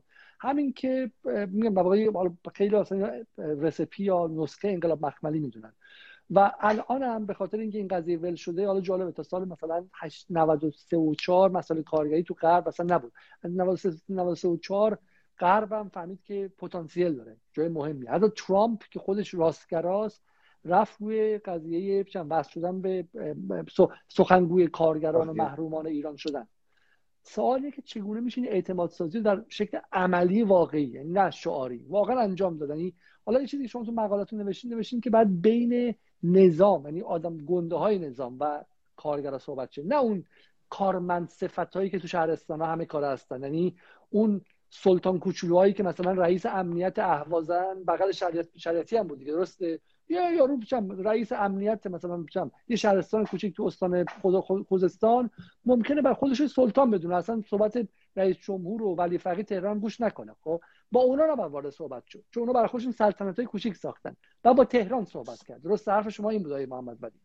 بله اون تغییر نگاه اون سلطنت رو نابود می‌کنه و اونا رو تبدیل می‌کنه با آدمای مسئولی که باید جواب بدن باید امنیت تجمعات رو برقرار کنن بعد اجازه بدن کارگرها فعال در آزادانه فعال فعالیت کنن. بله اون در واقع تغییر نگاه باعث میشه که اینا دردسرشون بیشتر بشه. شاید این سوال پیش بیاد که تا امروز شما داشتید چی کار می‌کرد آیا اگر ما این نگاه و همون جوری که در طول جنگ داشتیم بعدش ادامه پیدا می‌کرد آیا به امروز می‌رسیدیم؟ اینا همه سوالایی که اگر نگاه تغییر بکنه ما حتما باید بپرسیم دیگه. شاید یکم نگرانی ها در واقع مقاومت ها از این جهت هم باشه. خب آقا یه مشکل دیگه این که الان مثلا کارگرا می‌تونن بلندشن بیان با مطالباتشون برن با تک تک نامزده انتخاباتی صحبت کنن. خب خب مثلا انتخابات الان نامزده انتخاباتی چطوری؟ برن با برن به اینکه برن با ورزشکارا و با سلبریتی عکس بگیرن بیان چون بیان آقا مطالباتو بگن آقا ما این مطالباتو داریم. مثل مثلا انتخابات 88 گروه های دیگه رفتن به همه کار نامزده گفتن آقا این مطالبات ماست. کدومتون؟ اگه بیاین چه کار می‌کنین باشون؟ خب این مجموع مطالبات ماست. ولی این کارو نمی‌خوان برای اینکه سر گروه اون تشکلهای کارگری همشون رأی از قبل دادن به آقای ربیعی و آقای محجوب که برن بدن به نامزد اصلاح طلبها این یک گره کارم تو خود تشکلهای کارگریه. همین امشب شما می‌دونید ما سعی کردیم دعوت کنیم چند نفر از نمایندای تشکلهای کارگری رو نیومدن. برای اینکه گمان می‌کنن که من مثلا چه می‌دونم حالا تو گمان می‌کنن اشتباه می‌کنن گمان می‌کنن مثلا من چم سمت سوم اینوریه و مثلا با اصلاح طلبها مثلا نیستم. برای همین اونا نمی‌خوام بیان تو این برنامه. یعنی مشکل یکی دوتا نیست. سوال من اینه که چجوری میشه این گره رو باز کرد؟ حالا به نظر شما آی سباقی شما نگاهی داریم به این قضیه؟ این گفته ببین این این سوال من این جامعه کارگری این سوال من از آقای محمدعلی هم هست. به لحاظ اینکه آقای آقای اسماعیل توی این مسئله خیلی در واقع کار کردن به نظرم باید یه مقداری اون راهکارهای عملی و ارائه بکنند. و ما داریم می‌بینیم شاهد این هستیم که عملا امکان فعال شدن این تشکل ها وجود نداره. یعنی اینو خودشون هم ذکر کردن. به نظرم اینی که چه باید بشود تا ما برسیم به اونجا که این تشکل ها شکل بگیرن و منسجم بشن باید صحبت بکنیم. امروزه می‌بینید ما تشکل های کارگری که هیچی. یک تشکل دانشجویی هم که مقداری دست و بالش بازتره نمی‌تونه یک تجمع برای حق کارگر برگزار بکنه. توی همین اهواز خودمون ما چند ماه قبل یه تجمع دانشجوی ساده در به دادگستری بود که در مورد همین خلایت آقای اسدبگی بود. جامعه دانشجویی و قشر تشکل‌های دانشجویی که دستشون هم خیلی بازتر از تشکل کارگریه یک تجمع ساده رو ما توی اهواز نتونستن برگزار بکنن. به هر دلیلی حالا فشار بود چه بود و این کی لغو شد. یک شب قبل از برگزارش به هر دلیلی لغو شد. می‌خوام بگم که تشکل های دیگه هم که دستشون بازتره متاسفانه زورشون به اون نگاه حالا بگم نگاه امنیتی یا هر چیزی نمیچربه. باید چه بکنیم؟ من سوال خودم از آقای مهادری اینه باید چه بکنیم؟ به اون جایی برسیم که این تشکل های کارگری کاملا مستقل شکل بگیرن و منسجم باشن و بتونن در واقع مطالبات کارگرها رو پیگیری بکنن. خب من حالا آیه رحمانی باز دعوت کنم آیه خراسانی دعوت کردم. کنار ما آقای خراسانی عزیز سلام بله سلام.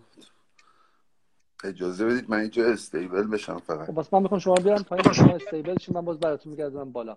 خب نه استیبل شدم استیبل شدیم. بسیار خوب. حالا بحث ما چیه؟ به مناسبت روز کارگر مطالبات کارگری رو ما شکافتیم. من فکر کنم که هممون سر این توافق داریم که سه مطالبه اصلیه. بحث دستمزدها هستش. اینکه دستمزدها به شدت پایینه. ولی فقط آخر سال به عنوان اعانه و به عنوان چم صدقه و به عنوان چم می‌دونم زکات دستمزد خود بالا ببرن. بعد اول فر... 15 فروردین تورم طوری بشه که دستمزد عملا برگرده به جای قبل کاری رو انجام نمیده. مسئله دوم مطرح میشه که کارگرا باید بتونن برای اینکه اصلا برای سر تشکلاشون چونه بزنن باید تشکل داشته باشن مثل همه جای دنیا. و اتفاقا تو همین سال گذشتم اونجایی که تونستن تشکل داشته باشن موفق شدن دستمزد بالا ببرن. صنعت نفت و گاز 25 هزار تا من دارم می‌خونم 25 هزار تا کارگرش اعتصاب کردن سال گذشته. حالا آقای محمد ولی می‌تونه اصلاح کنه. و موفق شدن که موفق شدن که دستمزد تغییر بدن. تازه دقت کنید که اغلب اعتصابات و اعتراضات و مطالبات کارگری ایران تدافعیه. این نیست که مثلا به ما مسکن بدین نیست به ما وضعمون بهتر کنیم اینی که وضعمون بدتر نشه از سال گذشته. یعنی در بهترین حالت تدافعی نه تهاجمی. اینی که ما از پارسال تا حالا 20 درصد وضعمون بدتر شد این 20 درصد بخوریم 15 درصد رو خودم. خب سوال دوم این بود و سوال سوم این که اصلا با وضع موقتی با وضع امنیتی شدن نمیشه تشکل تشکیل داد. نمیشه چونه زنی کرد. نگاه کلی چیه؟ نگاه اینکه کارگر داره کارشو میفروشه دیگه. اگه شما میری بازار حق داری چونه بزنی خب کارگرم حق داره چونه بزنه دیگه. خب حق داره چونه بزنه میگه من کارم قیمتش خیلی بالاتره. و شما چه اجازه بهش نمی‌دید سوالی که مطرحه امشب اینه که ما چگونه می‌تونیم بین نظام و جامعه کارگری حائل شیم میانجی از کجا پیدا کنیم که اجازه بده این گفتگو شکل بگیره. نظام ترس چل سالش از امر تشکل ها فرو بریزه. خب اعتماد کنه بفهمه که خطر تشکل نداشتن بیشتر از تشکل داشتنه. اگه تشکل داشته باشه آدم تو خیابون نمیریزن شورش کنن به شکل آبان 98 و انفجار به اون شکل انجام نمیشه. یک فساد هم این انجام نمیشه. دو و سومیش که شعار منه اینه که اگر قرار اقتصاد مقاومتی داشته باشی اقتصاد مقاومتی که اون کسایی تو کانادا نشستن دارن پول رو از ایران پمپ می‌کنن به بیرون که نمی‌تونن انجام بدن که. اقتصاد مقاومتی این کارگرا باید انجام بدن. اقتصاد مقاومتی که سال به سال دارن رو شعار میدن رو با این کارگرا انجام بدن.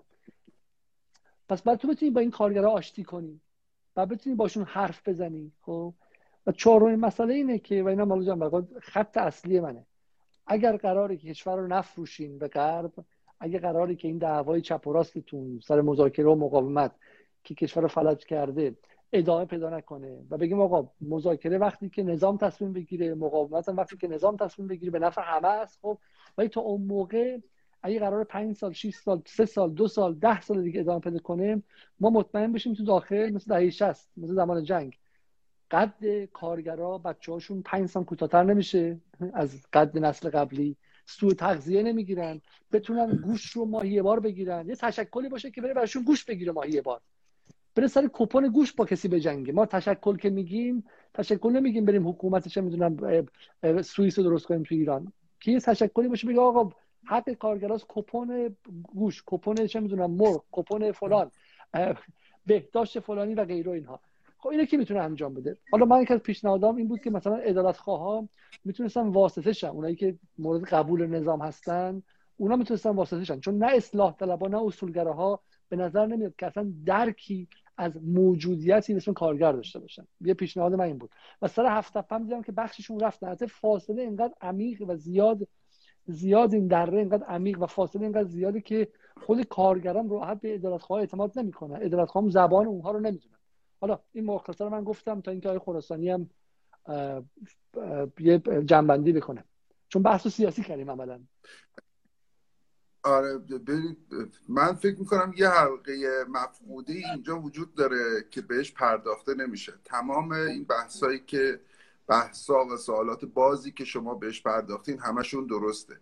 حلقه مفقودی که ما اینجا داریم حجم زیاد تکنوکرات ها دانشگاهی ها و اکسپرت هایی هستن که آدم های نظام رو توجیه کردن بر اساس مدل معینی از توسعه.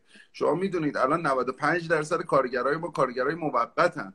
این قانون این تبدیل قراردادهای موقت یعنی تبدیل شدن قراردادهای دائم به قراردادهای موقت کار یه آدم چیز نبودش. کار یه آدم امنیتی نبودش. یه ده اکسپرت یه ده مثلا امثال نوبخت نشستن دو, دو تا چارتا کردن گفتن گفت ببین اینجای دنیا رو ببین نمی‌دونم انگلستان چیکار کرد؟ ببین آلمان چیکار کرد مثلا؟ ببین الان انقدر پول داریم یعنی نشستن یه, یه شکلی از اقتصاد رو در واقع یه شکلی از اقتصاد رو پیاده کردن و این شکل از اقتصاد دست بالا رو گرفته.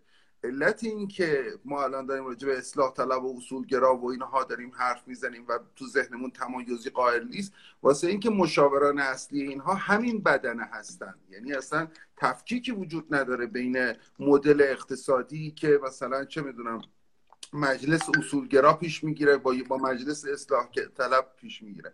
ببینید کلید واژه آقای قالیباف برای در واقع برای اقتصاد مردمی سازی اقتصاد. نام رمز خصوصی سازیه کلید واژه آقای عین این حرف رو شما تو حرفای آقای رئیسی پیدا می‌کنید عین این حرف رو به طریق اولا تو حرفای آقای روحانی پیدا می‌کنید در نتیجه یه جبهه نبرد سومی هم باید تقاضا بشه که باز بشه. و به نظرم از اونجاست که دعوا دعوا بحرانی میشه. دعوا تو تهرانه.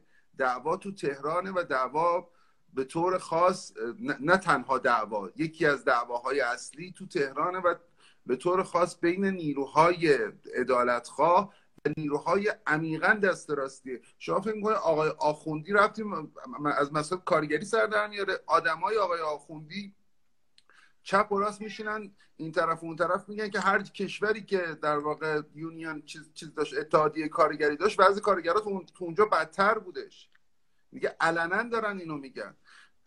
من من فکر می‌کنم این بخش از این ما ما مادامی که این بخش از دعوا رو در واقع نتونیم بحرانی کنیم نتونیم این بخش از دعوا رو ببریم یا بحرانیش کنیم دست کم صدای کل داستان تبدیل میشه که خیلی خوب. یه عده کارگر دارن زیر دست و پا له میشن خواهش می‌کنم یه مقدار گوشت به اینا برسونید که مثلا چیز نشه. یه مقدار مثلا مرغ بدید بهشون که از بین نرن. یعنی دعوا تو سطح سیاست گذاری حل نمیشه. تو سپهر سیاست تحت نمیشه.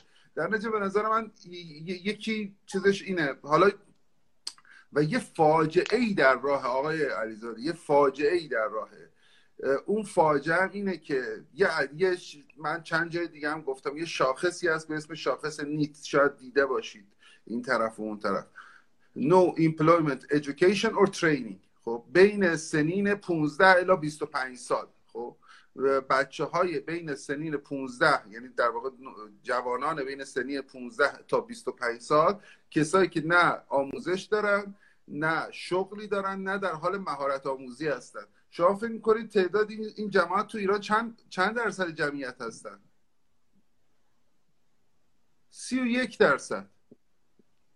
باور کردنی نیست. روزنامه فریختگان چیزشو گزارششو پارسال منتشر کرده بود. باور کردنی نیست که یک سوم جمعیت شما الان نه در حال آموزش هستن نه در حال مهارت هستن نه شغلی دارن. این این یک سوم جمعیت ده سال دیگه میشه جمعیت 25 سال تا 35 ساله. خب یعنی من نکتم سر اینه که گرفته شده پیشرفته که یک بمب ساعتی رو الان گذاشته توی ایران کاشته و این بمب ساعتی ممکنه و هر لحظه ای بترکه و به حالا این کارو قضیه بدتر حالا اتفاقا حالا اتفاقا می‌خوام شما اینجا رو قطع کنم. اینجا اینجا اتفاقا بحثی که راستگراها میان میگن که بهتره که کارگر زیر استثمار داشته باشیم اما بیکار نداشته باشیم. بحث اینه که بحث اینه که و دقیقا این نقطه است که حقوق کارگر در همه جهان تو همه انگلیس هم همینه. هر وقت که نرخ بیکاری بالا میره امکان استثمار بالاتر میاد. میگن که خود کارگرا ترجیح میدن کار داشته باشن بدون حق و حقوق بدون قانون کار و غیره. اون چیزی شما میگی اتفاقا این خطر رو داره آیه خراسانی که نه یه نکته ای وجود داره این وسط. حرف یه نکته این وسط وجود داره. نه یه نکته این وسط. این, این که داده ای رو زمینه. چیکارش کنیم؟ خب؟ یعنی مال هر کی رو می‌خواد تشدید بکنه. داده ای روی زمینه. فکته. خب؟ من نکتم این که یه نکته این وسط وجود داره. یک شما, شما یه پکیجی از سیاست های حمایتگرانه دارید. مثلا مهمترینش این میشه که در واقع این همین که بهش میگن UBI Universal Basic Income. در واقع مجموع درآمد پایه. آره, آره. همون همون سبد معیشت خودمون خب؟ یعنی اینکه دولت موظف باشه به تمام دهک های پایین سبد معیشت رو بده. به جای اون به جای اون در واقع ماجرای در واقع دعوا سر حداقل دستمزد خب؟ توی این شکلی که هستش معلق بمونه. یعنی دولت بگه من سبد معیشت رو میدم خب؟ ولی دعوا بر سر حداقل دستمزد رو فعلا معلق نگه میدارم تا شما تا, تا شما اتحادیاتون رو تشکیل بدید. خب. بعد دولت از وسط این دعوا بیاد بیرون. یعنی شما تو سوئد هفتاد اتحادیه کارگری داره زور داره جامعه. خب. هفتاد اتحادیه کارگری بلند میشه میره با اتحادیه در واقع کارفرماها مذاکره می‌کنه میبنده تمام میشه میره. بر اساس همون منطق بازار آزادم میبنده. میگه که من بالاخره نیروی کار دارم. خیلی خب تو امکانات داری وسایل ابزار تولید داری چیز داری. بر اساس همون لاجیک در واقع سرمایه میبنده تمام میشه میره. تو اینجا یه اتفاقای عجیب و غریبی داره میفته ببین موضوع کارگری موضوع کارگری این سالهای ما موضوع کارگری ده سال پیش نیست. حتی موضوع کارگری پنج سال پیش نیستش. موضوع کار موضوعی که بر اثر هژمونی مدل معینی از سیاست گذاری و نگاه به جامعه شکل گرفته و روز به روز داره چیز گسترش پیدا می‌کنه. چیز روزافزونه در واقع آخرمه. اجازه بدید من برمیگردم به شما. خب من اول از آقای سباقیان عذرخواهی می‌کنم. پایین بمون آقای سباقیان من شما رو باز بیارم بالا چون 5 دقیقه قرار بود هفت دفعه صحبت کنیم. خب آقای رحمانی از از اول شب منتظر شما بودیم آقای رحمانی و خیلی خوشحالم که ما پیوستیم. آقای رحمانی خبرنگار روزنامه فرهختگان هستم و در زمینه در حوزه کارگری کار کردم. به در مورد اعتراضات کارگری در مورد به شکلی واحدهای تعطیل شده. گزارش های خیلی خیلی زیادی دارم. آقای رحمانی خوب هستین شما؟ سلام عرض می‌کنم. صدای منو دارید؟ آقای علیزاده؟ بله صداتون میاد. بله بله صداتون عالیه. بله. من عذرخواهی می‌کنم دیگه. مجبورشم کلا device رو عوض کنم. یعنی رو اون اصلا نشد کلا یه device دیگه برداشتم کامل. آره. شب شب من خیلی وقت نگیرم. دوستان فکر کنم توضیحات کاملی دارم من یه بخشی از صحبت ها رو نبودم. خصوصا صحبت های خراسانی رو حتما توضیحات کاملی داده شده در ارتباط با این ماجرا. من اگر اجازه بدید یه ذره تو فضای رسانه ایش صحبت بکنم و یه روایت تجربه داشته باشم در ارتباط با آخرین تجمعی که کارگرها داشتن. حداقل آخرینی که من خودم توش حضور داشتم خب این بحث ماجرای مرغ و دیگه همه در جریانش هستن. ماجرایی که مرغ گرون شد و یه سری اتفاقاتی ایجاد شد. خب دولت یک شبه الان تا الان درباره کارگر کارفرما خیلی صحبت کردیم. امسال حالا سال شعار سال یک بخش مانع زدایی توش داره. می‌خوام من مسئله کارگری رو پیوند بدم در ارتباط به این ماجرای موانعی که خیلی هاش یک شبه ایجاد میشه و تصمیماتی هست که یک نفر رو یک شبه گرفته میشه. این ماجرای مرغ که گرون شد یه اتفاقی افتاد وزارت جهاد کشاورزی تصمیمی گرفت مبنی بر اینکه بخواد بازار مرغ رو کنترل بکنه شرکت هایی که قطع بندی و بسته بندی مرغ انجام می‌دادن رو ممنوع کرد فعالیتشون رو و گفت که مثلا اینجور مرغ تولید نشه یعنی قطع بندی شده و تمدار شده و بسته بندی شده تولید نشه. تصمیمی که شب 13 به در گرفته شد یعنی ساعت یک 14 فروردین. و با این تصمیم حدود 25 هزار تا کارگر توی کشور بیکار شدن عملا. یعنی شرکت هایی که تو بحث بسته بندی مرغ و قطع بندی مرغ بودن کارشون رو از دست دادن و به تبع اونا یه تعداد قابل توجهی از حالا شبکه توسعه حمل و نقلشون و حالا کارهای دیگهشون بماند. مستقیما 25 هزار نفر بیکار شدن. اینها حدود یکی دو هفته صبر می‌کنن بعد یکی دو هفته میان جلوی وزارت جهاد کشاورزی و تجمع انجام خب روز اولش میگذره طبق معمول بی بی سی ایران اینترنشنال و غیره پوشش میدن و خبری از رسانه رسمی نیست. روز دوم با تماس یکی از همین افرادی که توی اون تجمع بوده ما میریم جلوی وزارت جهاد کشاورزی خیلی هم اتفاقی شد یعنی رفتیم و جالب بود هیچ کدوم از کارگرها منتظر رسانه رسمی جمهوری اسلامی نبودن. یعنی خیلی واسهشون عجیب غریب بود که رسانه رسمی اومده پای کار اعتراضات و می‌خواد که صدای اونها شنیده بشه. همشون صحبت از رسانه های اون طرفی داشتن و جالبتر از اون اینکه نهادهای نظامی و امنیتی به تعداد الا ماشاءالله بین اینها بودن و پرسجو که شما از کدوم نهادید از کجا اومدید؟ مجوز اونیه که من میگم نه اون چیز کاغذی که دست شماست و قص الهازا و آخرش هم حالا من کلیپ رو برای شما ارسال کردم.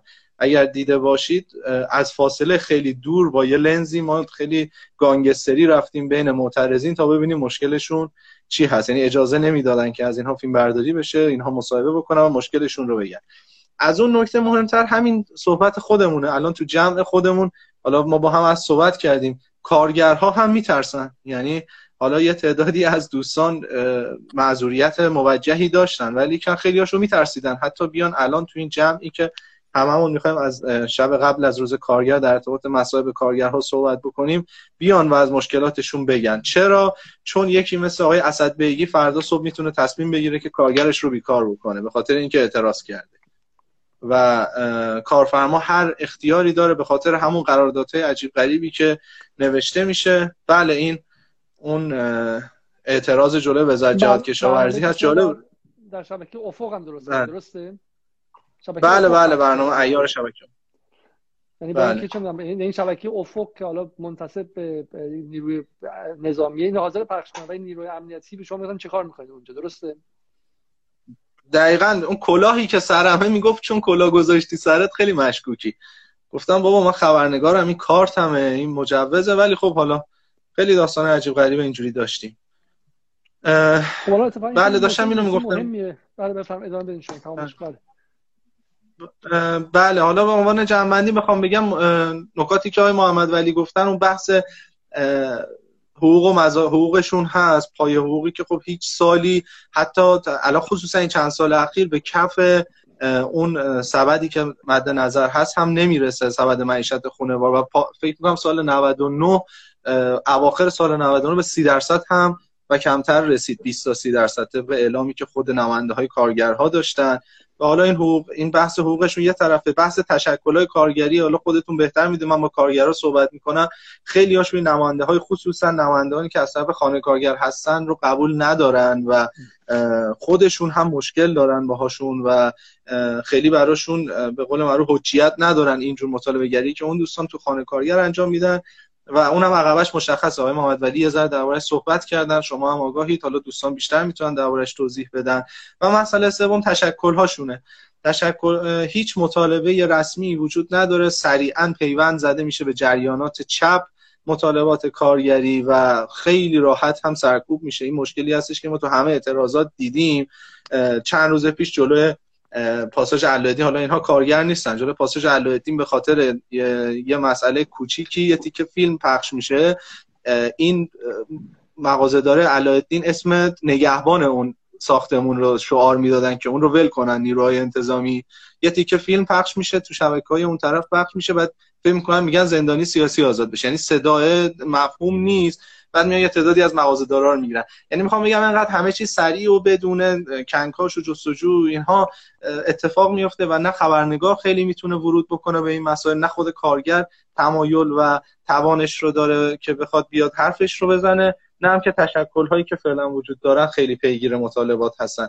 این سلسله مسائل بود که به ذهن من رسید.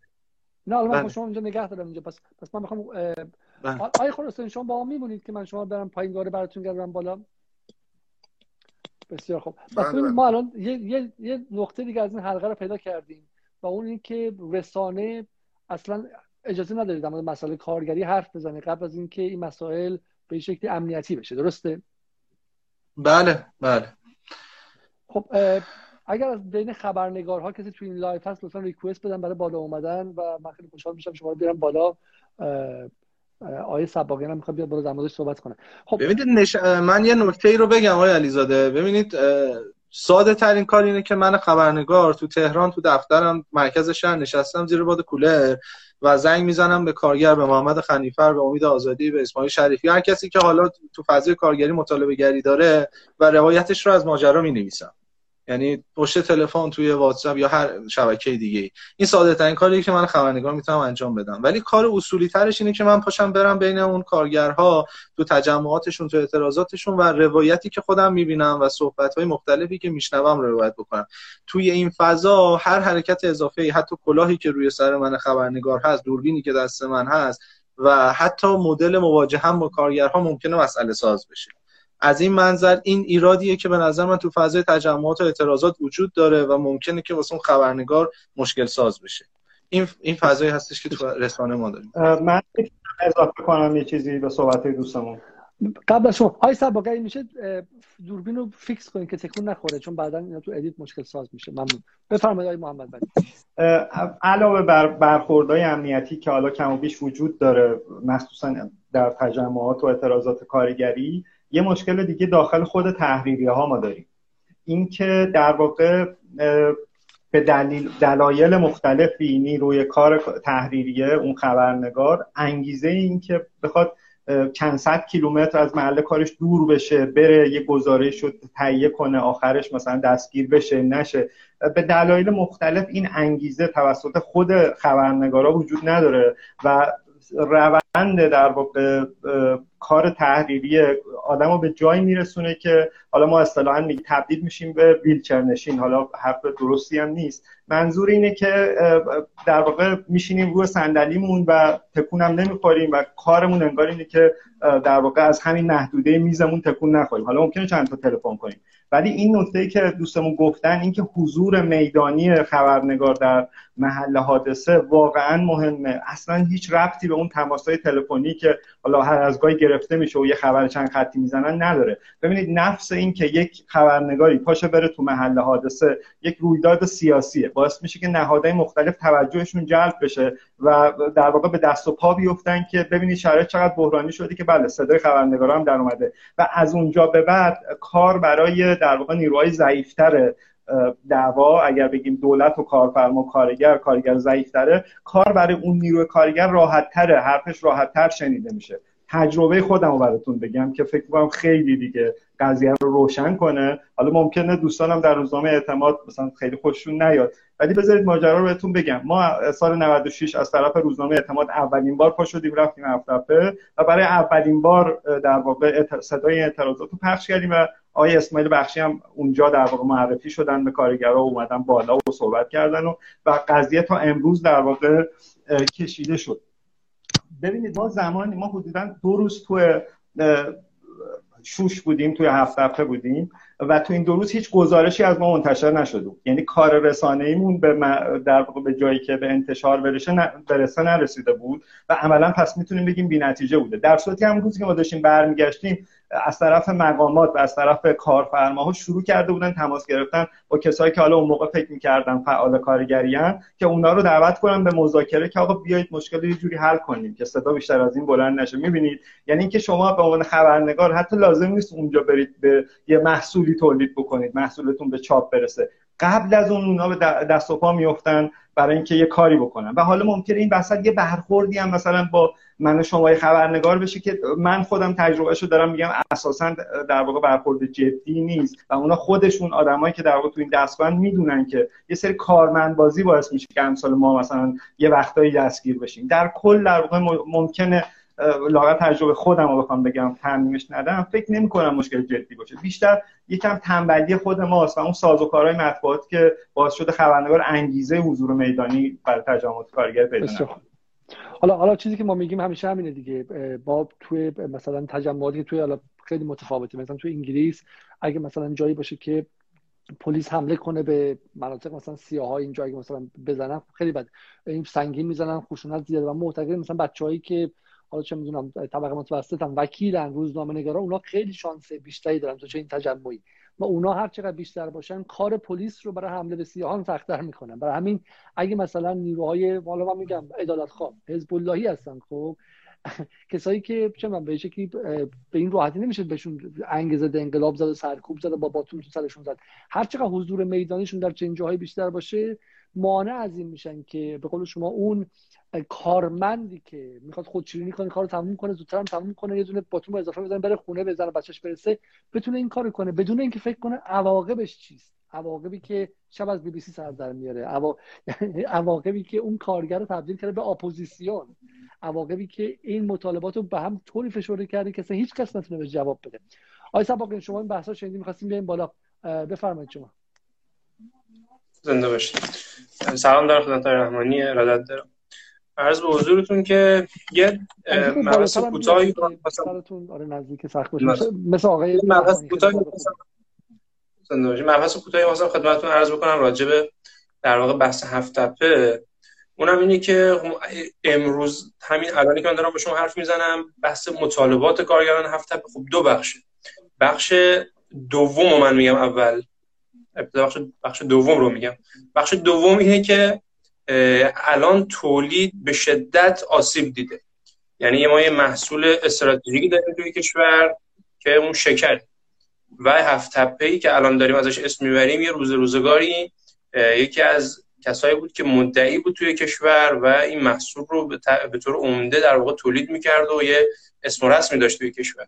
خب اوایل دهه 90 اواخر دهه 80 اوایل دهه در واقع سال 90 91 خب می‌بینید که حالا جزئیاتشو من بعدا میفرستم براتون منتها. خب تولید در واقع شکر سفید توی هفت تپه می‌بینید تا 60 هزار تن 57 هزار تن 60 هزار تن در واقع در سال تولید شکر سفید داشت و بعد از اون که اون اتفاقات واگذاری سال 94 اینها رخ داد کم کم حالا جدای از بحث اصلی که می‌خوایم بعدش مطرح کنم بحث حقوق و بحث بحث های دیگر است. جدا شما یه لایو دو ساعته با آقای بله. ولی توی شنبه بله. رفتیم. بحث تولید بحث می‌خوام پیشنهاد می‌خوام بیننده ها برن. نه اینا صحبت امروز آقای حرفشون رو تموم کنن حرفای مهمیه. اینا صحبت امروزه. با صحبت اون دورمون کاملا متفاوته. بله.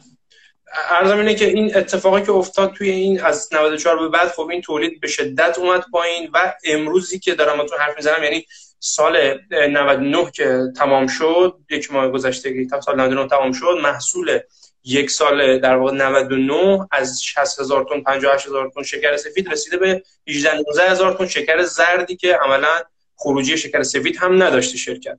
می‌خوام بگم که شرکتی با این عظمت با این پتانسیل 24 هزار هکتار زمین و از حضورتون خط تولید و کار چندین کارخونه و اینها رسیده به این حال روز الانش که می‌بینید که اصلا تولید شکر سفید نداره و الان دارم حرف می‌زنم به فصل نیبوری در واقع شرکت به پایان رسیده امروز و شرکت بیکار عملا چون آبی نیست که آبیاری بکنن به دلیل پرداختایی که شرکت نداشته به در سازمان آب آب فاضلاب قطع شده آب اونجا در واقع آب آب شرکت آب نمیده به کارخونه و اتفاقات دیگه افتاده که الان در واقع تولید می‌خوام یعنی انتهای حرفم اینه که تولید الان عملا زمین خورده. توی شرکت بزرگی به اسم هفت تولید زمین خورده و باید بریم سراغ اینکه چرا این اتفاق افتاده. چرا این بحثم توی اون قسمت اولی که من سریع توی یک دقیقه جمعش کنم اون بحث عمده و مهم کارگر هفت امروز اینه که یک دلیلی وجود داره که شرکت عظیم به هفت اسم هفته به این روز افتاده. اون دلیل چیه؟ شخصی به نام اسد بگی خانواده به نام اسد به نام اسد بگی خانواده اسد بگی شرکت رو توی 5 6 سال شرکت به اون عظمت رو به این روز انداختن. دلایل مختلفی وجود داره یه اتفاقات مختلفی افتاده بحث حقوق ها بحث قراردادها بحث اخراجی ها و بحث خود تولید و اتفاقایی که افتاده خامفروشی زمین ها اجاره زمین ها خروج ادوات. عرض به حضورتون الان می‌بینید که اصلا انبار در واقع نیشکر خالی شده توی این مدت. خالی کردن انبارو. و یه اتفاق بدی داره میفته الان امروزه در واقع مطالبه اصلی کارگرها بحث خلعیت مالک فاسد شرکت و من همینجا از قوه قضایی تقاضا می‌کنم. الان می‌بینید که پرونده چندین پرونده ایشون داره توی دادگاه. هم پرونده در واقع اخلال در نظام ارزی هم پرونده ارتشار رو داره و هم پرونده اصل واگذاری هست. اینها به جریان افتاده بخش زیادش رفع شده و خبر داریم ما که بحث خلعیت هم به نتیجه رسیده و قوه قضاییه در واقع توی دادگاه حکم داده. منتها دلیل اینکه حکم اعلام نمیشه نمی‌دونم چیه. واقعا ما تقاضا داریم از هر کسی که میشنوه این صدا رو این بحث خلعیت شرکت رو تا شرکت بیش از این نابود نشده اعلام بکنن و ایشون خلعیت بشه. الان اتفاقات بدی داره توی شرکت میفته. هم بحث تولید هم بحث حقوقها شرایط بدی داره. الان کارگرها دو ماه در واقع بحث بیمه هاشون اینا خیلی مشکل داره. بحث حقوقاشون تقریبا با دو ماه تاخیر داره پرداخت میشه. الان بچه ها تازه برج حقوق برج 12 رو گرفتن در واقع. ایدی پاداشون مشکل داره. می‌خوام بگم یه اتفاق خیلی بدی داره میفته اونجا 4 5000 کارگر مورد فشارند و تنها راهش هم اینه که سریعا در واقع این بحث خلیت آقای اسدبگی از شرکت انجام بشه و شرکت به اون روزش روز اول انشالله با یک متخصص و یک مجموعه متخصص واگذار بشه و به دوران اوج خودش برگرده که انشالله بیش از این تولید توی کشور آسیب نبینه. خب خیلی ممنون. خواهش می‌کنم. خیلی خیلی ممنون. حالا من این بحث رو می‌خوام انجام بدم. می‌خوام اگه اجازه بدید. آقای سباقی اجازه شما رو برم پایین دوباره که خدمتتونم. با اجازهتون خدا نگهدار. پایین بمونید شما. من بازم شما رو اگه خواستین میارم بالا. مرسی. یک یک از دوستانی که حالا خودش توی از کارگران دیجیکالا بودم خواستش که بیاد بالا. من ببینم پیداشون کنم بیارمشون بالا. یک از مسائلی که مطرح شد این بود که خب این خواسته ها از جای بعد مطرح شد. من الان نگاه می‌کنم. خیلی اول اتفاق مهمیه. ببینید شما در سال گذشته مثلا 1920 1915 تا ما اعتراض داشتیم که حدود 111 تاشون به تهران و به مراکز استان ها رسیده. یعنی ما برای اولین باری که داره اعتراضای کارگریمون فشرده و به سمت سراسری شدن میره. یعنی من براشون یه آماری بخونم. کل اعتراضات بقیه گروه های اجتماعی رو براتون بخونم ببینیم چقدر بوده. کلا 600 تا بوده. مال باختگان 94 تا کشاورزان 91 اعتراض به دنبال تعطیلی مرکز کسب و کار به خاطر کرونا 39 تا دست فروشان 12 تا جوانان جویای کار 11 تا ظهرات دانشجوهایی که اینقدر ازشون قبلا چه می‌دونم فکر می‌کنن که خطر امنیتی هم کلا 31 بوده. ولی مجموعه کارگرا 1921 اعتراض بوده. توی استانا چقدر بوده؟ معلما 56 تا اعتراض داشتن. کارکنان کارکنان مرکز بهداشتی 10 تا بازنشسته ها 5 تا و دیگر کارگران 40 تا. برای همین به نظر من این قضیه همین الان ما حرف می‌زنیم دیر شده. اگه کسی به شما بگه که نه نه هیس هیس اینا مسئله امنیتیه. بعد وایسی محکم بگه اتفاقا برای ما چون امنیت مهمه ما این که امنیت می‌فهمیم. شما دیر چهل سال داری دیر دیر رسیدی به این نقطه و شما داری با آتیش بازی می‌کنی. خب این یعنی همین الان هم باشد 10 20 سالی که این موضوع دیره. همونطور خصوصی سازی دهه 80 نمی‌رفتن کارگرایی که به خصوصی سازی اعتراض کردن و باشون با اینقدر با شدت و حدت برخورد کنن الان خصوصی سازی مسئله امنیتی و مسئله امنیت ملی نبودش. موضوعی که هست که من می‌خوام باید با کی صحبت کرد. من فکر می‌کنم که یکی از مشکلات این تشکل اینه که همیشه وایسادن ببینن که دولت کیه. دولت هم خانه کارگر بوده آدم ها رو دنبال نخود سیاه فرستاده. من معتقدم که تشکل کارگری بعد تخم مرغاشون تو سبدهای مختلف بذارن. سراغ خیلی ها برن سراغ مجلس برن. یه نماینده اگه جواب دار همون گیرش بیارن. اگه یه نماینده دیگه خواست شو کنه بیان آقا تو هم بیا تو هم اضافه شو. سراغ قوه قضایی رو برن. سوالی که من از همه دوستان دارم و کسایی که می‌خوام بالا بیارم دارم این که به نظر شما آقای رئیسی که حکم خیلی از این کارگران شکست تازه که درسته؟ یعنی در این سالها ما باز حکم شلاق و حکم برخورد امنیتی با کارگران داشتیم. قوه قضایی آقای رئیسی شکست. چقدر با قوه قضایی بخش آقای رئیسیش؟ نه بقیهش نه بقیهش من هیچ توهمی ندارم. خب ولی با بخش آقای رئیسیش به نظرتون میشه ازش کمک خواست؟ میشه درگیرش کرد سر مسائل کارگری؟ و چه مقدار از مجلس کدوم نماینده ها میگم با نیت خیر با نیت پاپولیسی فرق نمی‌کنه.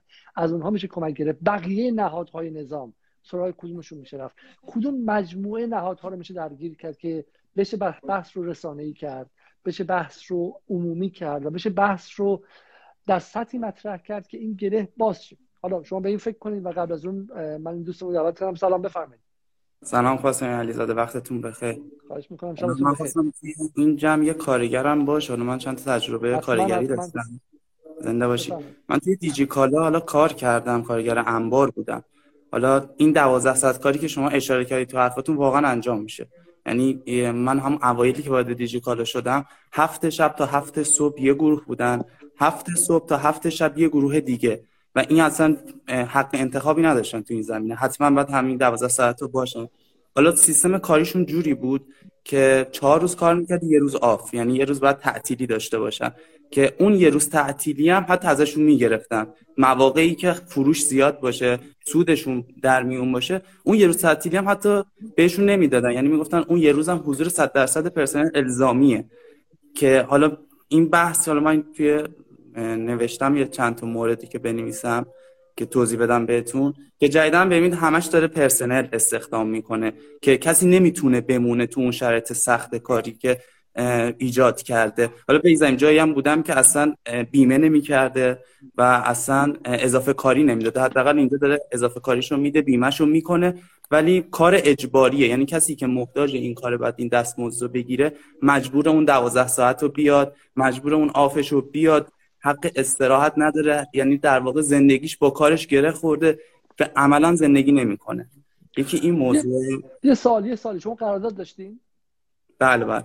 چند ماهه؟ اول قرارداد یه ماهه میبندن بعد حالا دو ماهه سه ماهه. قرارداد ماه به ماه. یعنی بوده دوستای من کسایی که نگران این بودن که قراردادشون تمدید بشه یا نشه. ولی برای من که مهم نبود. ولی کسایی که متأهل بودن کسایی که واقعا به این پول احتیاج داشتن گفتن کاش قرارداد ما رو بیشتر ببندن. شش ماه ببندن که خیالشون راحت تر بشه فکرشون درگیر این بوده که آقا این سه ماه چرا بستن؟ بعد سه ماه منو بیرون نکنم بعد دو ماه منو بیرون نکنم به این صورت بوده. حالا یه چند وقت شما دیجیکالا بودین؟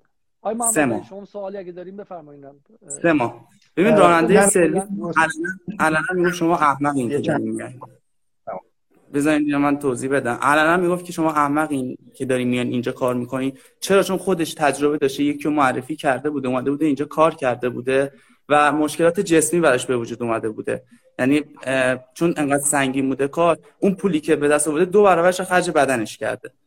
به این صورت که میگم راننده سرویس ما وقتی همچین تجربه داشت الان به ما می‌گفت شما واقعا احمقین. حالا در مورد پاداشا یه سری پاداشا تعیین می‌کردن که مثلا توی ساعت شما بالای 300 تا کالا جایگذاری کنی بالای 5 تا کالا پیک کنی برداری.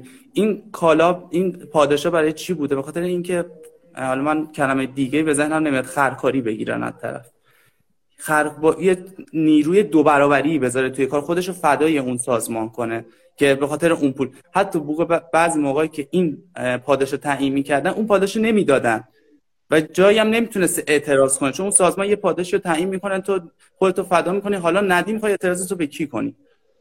که کجا می‌خوای چند کار چند تا کارگر داره دیجیکالا تعدادش نمی‌دونم ولی خیلی زیاده. دو قسمت حالا از آمازون فکر کنم اینا الگو برداری کرده باشن. 100 درصد.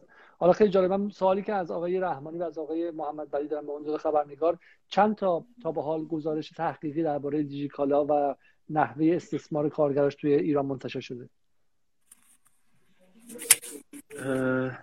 آقای محمد علی شما می‌خواین اول بفرمایید. من هر از گاهی یه چیزایی میشنویم ولی ببینید خود این دوستمونم احتمالا تا زمانی که اونجا شما شاغل بودید در واقع قدرت این که بتونید بیاد توی رسانه از مشکلات دیجیکالا بگید نه من درسته؟ اصلا دیجیکالا برای من مهم نبوده. اگه کسی میومد سمت من حتما می‌گفت اصلا برای من پولش آها. مهم نبوده. منو به دلایلی سه ماه اونجا بونده.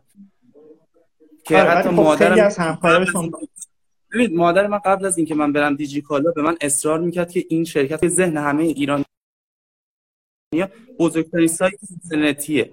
بزرگترین سایتیه که داره فروش کالا می‌کنه دلالی هم داره می‌کنه تازه. خودش همه چیزشو نمیفروشه. یه دلاله به نظر من. وقتی بزرگترین چیز مادرم برو اونجا استخدام شو. این کار خیلی خوبیه. به عنوان کارگرم باشی هست. ولی خود مادر من که اینو می‌گفت وقتی می من 12 ساعت دارم اونجا کار می‌کنم. یه ساعت تو مسیر رفتم یه ساعت تو مسیر برگشتم. عملا فقط میام خونه میخوابم. دوباره بیدار میشم دوباره میرم همون کار رو می‌کنم. می‌گفت نرو بعد یه ماه. گفت تو چرا داری این کار می‌کنی؟ چقدر بودش.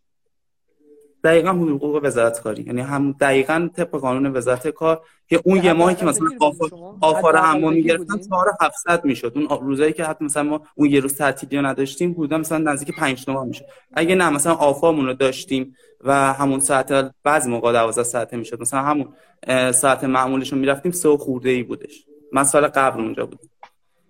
حالا حالا این داستان همین که میگید خب بخره آمازون که جف بزوز الان دیگه در این چند ماه گذشته ثروتمندترین مرد تاریخ جهان شد که صاحب آمازونه همه می‌دونید دیگه و میزان استثماری که آمازون داره خب بی نهایته یعنی ما چیزایی داریم ازشون میشنویم که فقط در دوره بردهداری احساس می‌کنم این کاری که دارن اونجا انجام میدن کار رباته نه کار انسان.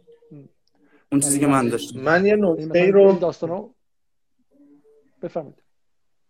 من یه نکته رو حالا درباره این پیگیری مطالبات حالا دیجیکالا بگم. ببینید یک سری جاها حالا من به عنوان خبرنگار که تو این حوزه فعالیم یک سری شرکت ها مثل اسنپ مثل تپسی و اینها هستن که ما مستقیما با اون نیروی کار در ارتباطیم. یعنی سوار ماشینشون میشیم باشون در ارتباطیم درد و دل می‌کنن و ما میشنویم صداشون رو.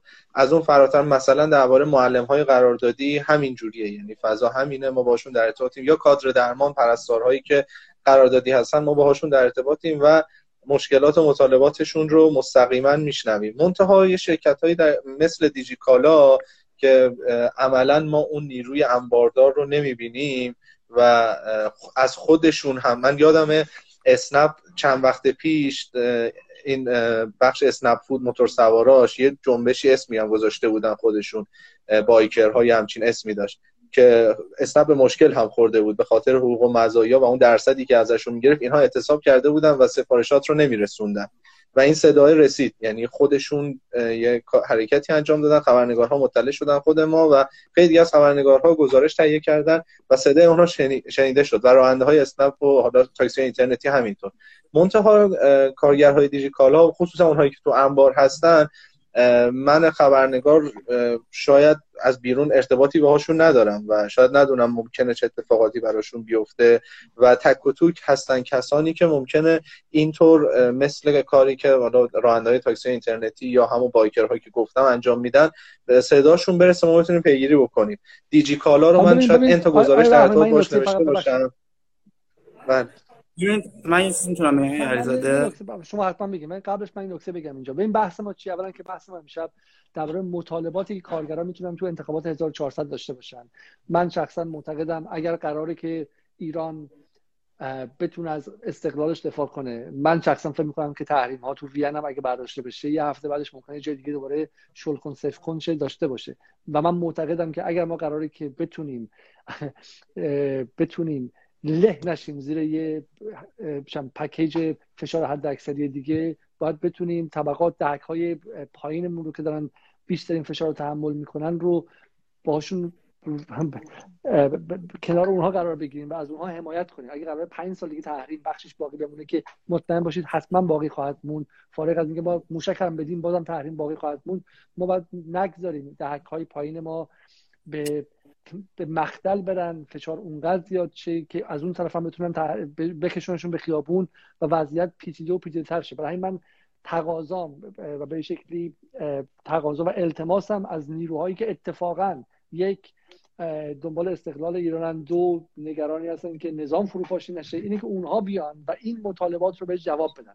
و از کارگران هم می‌خوام که این انتخابات نگذارن که با وعده های دروغ که ما بیایم یارانه بهتون میدیم ما بیایم شما آزادی پیاده راه زنان مردونه نگذارن که ذهنشون رو به تسخیر ببرن. کارگرا باید تمرکزشون رو در یه ماه و آینده حفظ کنن سر مطالبات.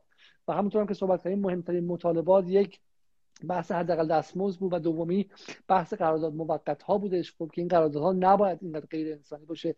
و سومین سومین بحث بحث تشکل ها بود که این حق کارگراست وگرنه اون حقوق قبلی رو نمی‌تونن بگیرن. حالا نکته که من می‌خوام بگم اینه که نقش رسانه ها رو رسیدیم بهش و اینکه تو انگلیس هم آمازون تو آمریکا هم همینطور آمازون داره استثمار واقعا جهان قرن 19 هامی می‌کنه. ولی ده ها و صدها مقاله و گزارش تلویزیونی درش نوشته شده. همین دیجیکالا رو که شما نگاه می‌کنید دیجیکالا براش وجهش مهمه. یعنی روابط عمومیش. اگه یه دونه خریدار بیاد بگه که آ دیجیکالا که امروز برای من آوردن یه خود بسته من پاره بود. دیجیکالا میاد توی توییتر عذرخواهی می‌کنه براشون گل میفرسته هزار تا ال اسمش چیه پاچه خاری می‌کنه که وجهه دیجیکالا چند به هم نخوره. ولی اینکه مثلا کارگر رو دوازده ساعت گذاشت کار کشیدن و آخرش هم میشه می‌دونم حق و حقوقشون ندادن و به عنوان به قولشون مثلا ربات استفاده کردن این اصلا شنیده نمیشه که کسی بخواد به بچه دیجیکالا ضربه بخوره. و همین خریدار باید بدونه. اون جنسی خوشگلی که می‌خره تو خونه می‌ذاره پشت سرش چه استثماری بوده؟ اینا دیگه تو چین و بنگلادش اتفاق نمیفته تو انبار تو تهران و اصفهان داره اتفاق میفته و این به نظر من یه رسانه می‌خواد که اینا رو بیاد بگه. اینا دیگه نه به دشمن مربوطه نه هیچی. اینکه دیجیکالا اسنپ چه می‌دونم این شرکت های خیلی لوکس خوشگل چگونه دارن با کار نیرو کارشون رفتار می‌کنن چیزی که همه باید بدونیم. و و حالا از این مشکل دیگه این که خود خود چه می‌دونم خود مخاطبام هنوز این قصه براشون مهم نشده. یعنی براشون اونقدر اهمیت نداره. قصه این که میگم یه بچه تو سطل آشغاله براشون جذابیت بیشتری داره. ولی اینکه مثلا هزاران کارگر رو الان تو این شرکت های جدید اینترنتی چه بلایی سرشون میاد براشون اهمیت نداره. ببخشید من حرف شما رو قطع کردم بفرمایید. من بگم. بله بله. ببین این آیه رحمانه اشاره کنم وقتی اینو میگه کارگر اصلا دغدغه فکریش یه چیز دیگه است. اصلا صداشو بیاد برسونه. دغدغه فکریش نیست که صدا برسه دغدغه فکریش میاد که اگه صداش یه همتی باشه که اگه صداش برسه حل بشه آره دغدغه فکریش میشه. ولی به من به صرف این که فقط صداش برسه دغدغه فکریش نیسته این که شما میگید که اصلا توی انتخابات آینده اصلا کارگرای ما اصلا به فکر انتخابات آینده نیستن به فکر مشکلات خودشون مشکلات زندگی شخصی خودشون ذهن بازی مثل شما آقای رحمانی و این دوستمون ندارن. حالا من می‌خوام بگم که این رسانه های خارجی که میان حجاب اجباری رو میگن ما کار اجباری رو توی جامعهمون داریم. چرا هیچ کی نمیاد در مورد این کار اجباری که حالا من به چش دیدم باهاش مواجه بودم حرف بزنه؟ خب معلومه فقط مسئله سیاسیه مسئله دلسوزی نیستش که حالا چه اصولگراش چه اصلاح طلبش هم که تو این بحث ورود نمی‌کنه همه مسائل دارن سیاسی می‌بینن که دارن به این صورت برخورد می‌کنن. این کارگر اگه ضد نظام بشه ضد حکومت بشه دقیقا حق داره. چرا؟ چون زندگی نمی‌کنه تو این جامعه که بتونه اصلا فکر می‌کنه که آقا نظام خوبه یا نظام بده. حالا من خودم یکی از طرفدارای حکومت هستم نظام هستم ولی کسی که فکر نمی‌تونه بکنه علنا وقتی شرایط زندگی خودش رو می‌بینه میگه این شرایط من مسببش نظام حقم داره که باشه. حالا من راه حلاشم حالا سه تا راه حل به ذهنم رسیده بوده می‌خوام بگم. یکی از این راه حل اینه که بعد ده سال که کارگر داره یه جا کار می‌کنه یه سهمی باید توی اون مجموعه داشته باشه. حالا بعضی از کسایی که تو سهامی ها شرکت که سهامی ها میان سهام حالا در اختیار کارگرشون باید بذارن. ولی کسایی هم که نیستن بالاخره تو اون سرمایه سهیم باشه.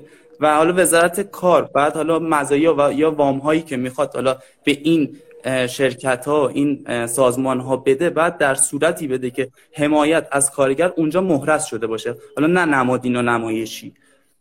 یکی دیگه هم این که رسانه باید صدای کارگرا باشه. از من کارگری که اومدم بیرون از اون سازمان دیجیکال من دیگه به قول دوستمون ترسی ندارم که تو اون مجموعه چه بلایی می‌خوان سر من چون دیگه زیر رسانه‌ای تماس گرفتید که پخش با هیچ رسانه‌ای تماس گرفتید که بهشون بگین چه خبره تو اونجا؟ این من خودم قصدشم هم به دیجیکالا بگم هم به یکی از رسانه بگم. ولی من تو اون زمان توی شرایطی بودم که اینقدر قرض و بدهی داشتم اصلا نمی‌تونستم برم سمت همچین. حالا تازه دارم شرایط حالا زندگی مثل عادی میشه. ولی اصلا تو اون زمان میگم وقتی اصلا من فکر من یه چیز دیگه است فکر مهمتری خب. دارم نمی‌تونم بیام تمرکز کنم که آقا بیام به رسانه اطلاع بدم پیگیری بشه دیدگاه کلی‌تر دیدگاه بیرونتری داشته باشم مثل شما. یکی این مسئله است که الان مثلا رسانه می‌تونست می‌تونه رسانه این نیست پیدا کنه کسایی که حالا با این مشکلات مواجه هستن. چرا دقیقا وظیفه‌ش همینه از بدیم دقیقا همین بحث هستش. من اگه بدین شما رو از اون مرخص اگه دوستانی می‌خوام بیان بالا و صحبت کنن به من پیام بدن تو اینستاگرام. صحبت داشتم. یه سو آقای علیزاده ببخشید. ببین یکی دیگه راه حلا تعذیرات شهرداری که میاد بالا. اجازه بدین چون این راه حل ها خب این راه حل ها رو من می‌خوام از شما مرخصی بگیرم خب؟ اگه اجازه بدین که دوستای دیگه بتونن بیان بالا. خیلی خیلی ممنون و لطف کردین خب؟ و حالا پایین باشید. من با سعی می‌کنم که اگه باز وقت شد تا پایان بحث شما رو بالا بیارم. آقای محمد علی شما بفرمایید. و من میرم که دوستای دیگه که می‌خواستم بیان بالا کی هستن؟ اگر بله. می‌خوایم بیان بالا به من یه پیام بدین توی اینستا. تا پیام بدین request نفرستین و پیام بدین و در چند خط بگین در مورد چی می‌خواین صحبت کنین تا اینکه من بتونم شما رو بیارم بالا. آقای محمد علی شما بفرمایید و آقای رحمانی.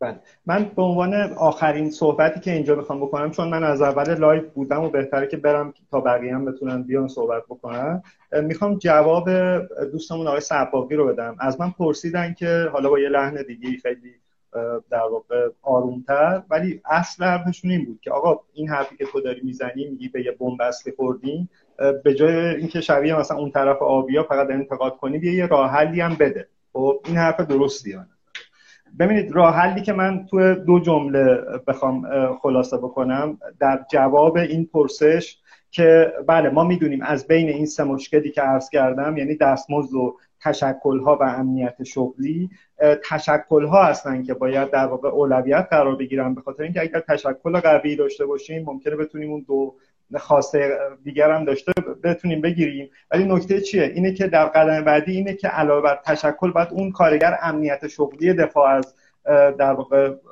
وظیفه نمایندگیش رو هم داشته باشه.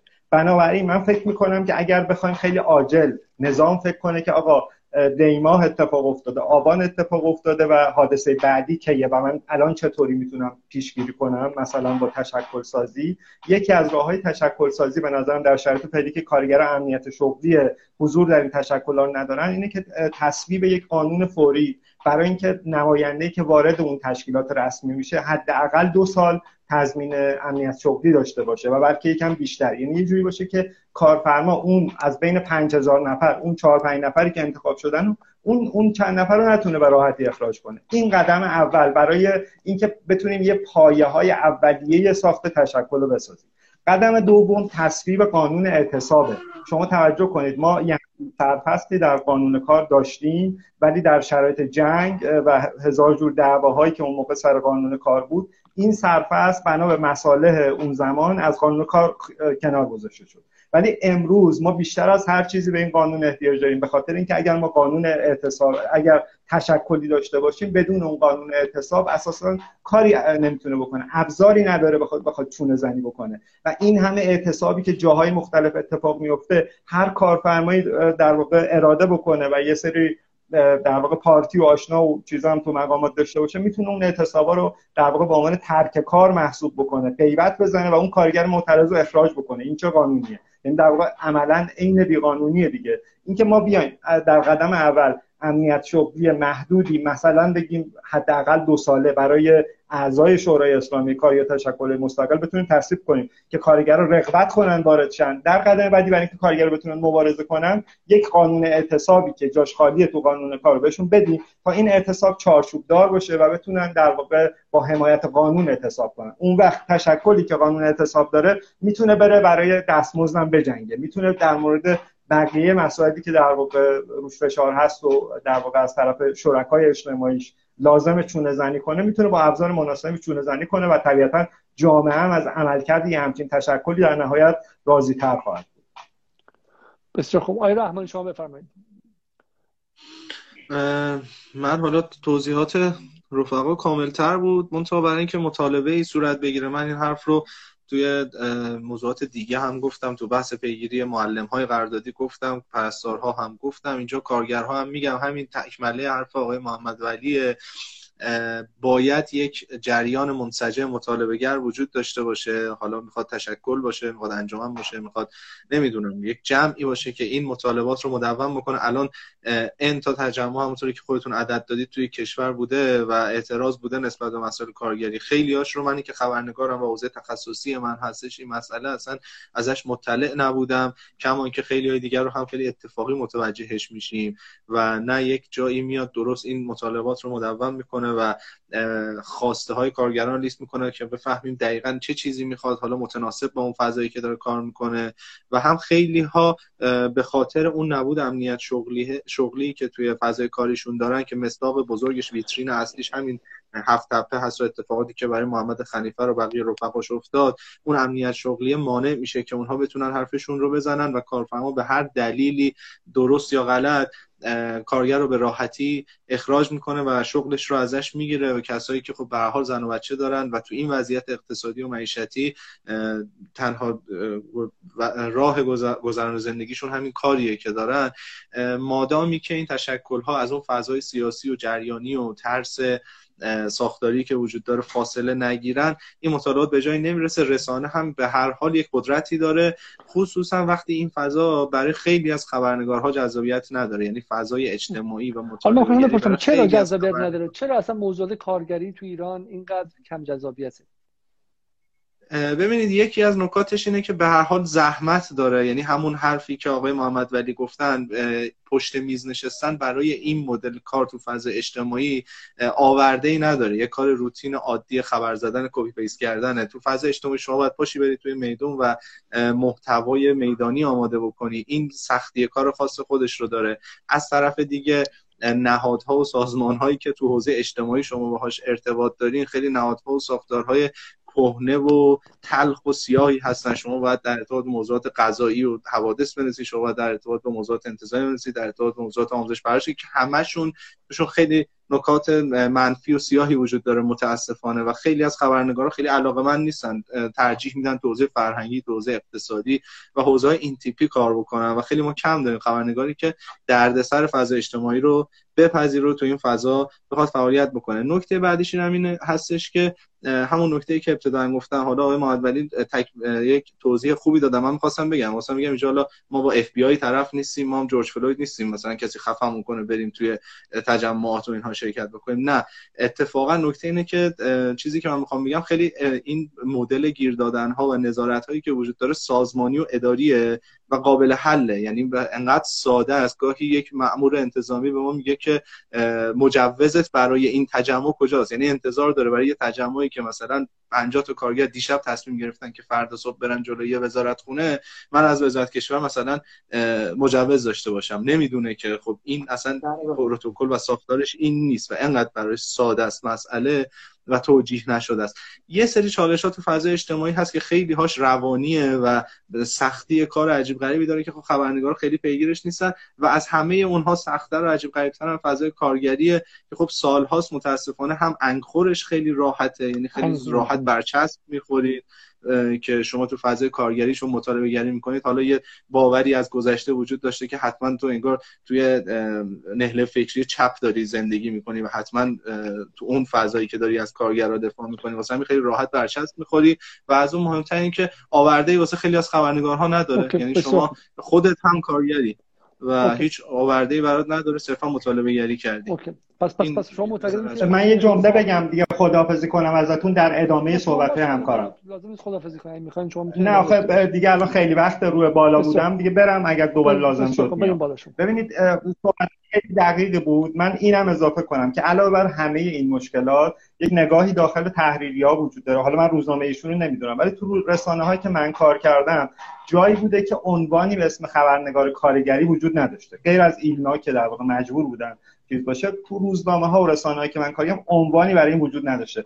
تو وارد میشی باید بجنگی سر انتشار تک تک اون خبرها. اونم با در واقع کارفرمایی که اسمش سردبیر یا مدیر مسئول و خودش رو کاملا در جایگاه کارفرما می‌دونه و سعی می‌کنه هر سنگی جلو پای تو بندازه که این خبر منتشر نشه. مثلا در مورد اون خبر اون دوست دوستمون که از دیجی کالا داشتن صحبت می‌کردن شما فکر کنید که همین امروز نه فقط تو رسانه های سیاسی که کار کار کارگری توشون خیلی سخته تو همین خبرگزاری که اسم کارگرا هم یدک می‌کشن در واقع از اعتبار اونا ارتزاق می‌کنن شما فکر کنید یه خبرنگار بخواد مشکل کارگری دیجیکالا رو منعکس کنه. و به همین دوستمون استناد کنه. اولین چیزی که میگن آقا کارگری که اخراج شده که اصلا اونجا رابطه شغلی نداره که برای چی باید ما این خبر این آدمی که پس فردا اگر شکایت کردن نمی‌تونه بیاد دفاع بکنه رو مثلا بزنی. و این کوچکترین مشکله. هزار جور مشکل می‌ذارن تا تو به این نتیجه در نهایت برسی که آقا دور این خط کارگری و خط چرا؟ به خاطر اینکه مثلا اگر فلان رسانه امروز خبر از دیجیکالا بزنه فردا آگهیش خط میشه. شما حساب کنید گردش مالی تبلیغات دیجیکالا تو رسانه های داخلی چقدره؟ و اگر یه گوش رسانه رو بگیرن اون حاضر هر کاری براشون بکنه. این که حالا یه خبرنگار بازیگوشی بخواد این وسط خبر بزنه که دست خودش نیست که. شما ببینید ساختار رسانه متصل به قدرت متصل به آدمای رانتی و خب اون آدما طبیعتا حاضر به هزینه در این زمینه نیستن. من فکر کنم اینم موضوعی که منم یه نکته رو اگر اجازه بدید بگم. آقای علیزاده دیگه خیلی صحبت شد. من عذرخواهی می‌کنم. ببینید این نکته ای که آقای محمد ولی گفتن درست تشکیل شده که حالا من یه توضیح فقط قبل از بدم. اولا دوستانی که می‌خوام بیام بالا من حالا آیه دادخواه هم دوباره بالا میارم. الان می‌خواستم این کامنت رو ببندم. یه 10 20 دقیقه دیگه ادامه میدیم. من نه تخصصم حوزه کارگری نه چیز دیگه. ولی احساس کردم که وظیفه‌مه که امشب یه توجه اندکی بدیم. چون بازی فوتبال چه می‌دونم شموشک نه شهر رو چه می‌دونم استقلال صدها برابر بیشتر توجه می‌گیره. از چیزی که می‌تونه من به همه شما قول میدم از مذاکرات ظریف خیلی خیلی مهمتر در آینده ایران تاثیر بذاره. مسائل کارگری اگر حل نشه اگر این دومل ادامه پیدا کنه می‌تونه. برای همین شما احساس کنید که پلتفرم برای شماست. من فقط وظیفم بود که این پلتفرم رو باز کنم این موضوع من دو تا دو تا نکته کوچیک رو بگم. کنم دوباره اگر لازم شد میام خدمت باشه قربان شما. من دو تا نکته کوچیک بگم آقای علیزاده. امروز من یک مقاله داشتم می نوشتم خیلی مسئله محیط زیستی بود. یعنی این گزارشی که جدیدن توی نیچر چاپ شده در ارتباط با بحث سفرهای آب زیر زمین ایران. بله. خیلی مسئله مهمیه و نکته جالبی که وجود داره من با همه اعضای بگید که بحث اینه که در هزار سال آبی که سفره آب هزار ساله رو در ده سال ایرانی ها مصرف کردن بله بله بله بله دقیقا. یه درصد عجیب غریبی از آبی که ما باید هزار سال استفاده می‌کنیم توی ده سال تو ایران مصرف شد. علتش هم خیلی قانونی بوده جالبش اینه. ممنوعیت برای حفر ها وجود داشته متا این ممنوعیت برداشته شده و یه تعداد قابل توجهی چای غیر مجاز کنده شده و خب سفره زیر زمینی آب ما همش مصرف شده و خب از بین رفته. نکته ای که وجود داره اینه که من امروز با تمام اعضای کمیسیون کشاورزی مجلس تماس گرفتم. همون کسایی که الان دارن نامه‌نگاری می‌کنن برای حضور یه نماینده توی ریاست جمهوری همون کسایی که الان از صوت آقای ظریف خیلی شاکی هستن. منتها هیچ کدومشون نه تو صفحات شخصیشون نه توی رسانه ها هیچ صحبتی راجع به مسئله مهم نکردن. ماجرایی که سالهاست داره در ارتباط باش صحبت میشه.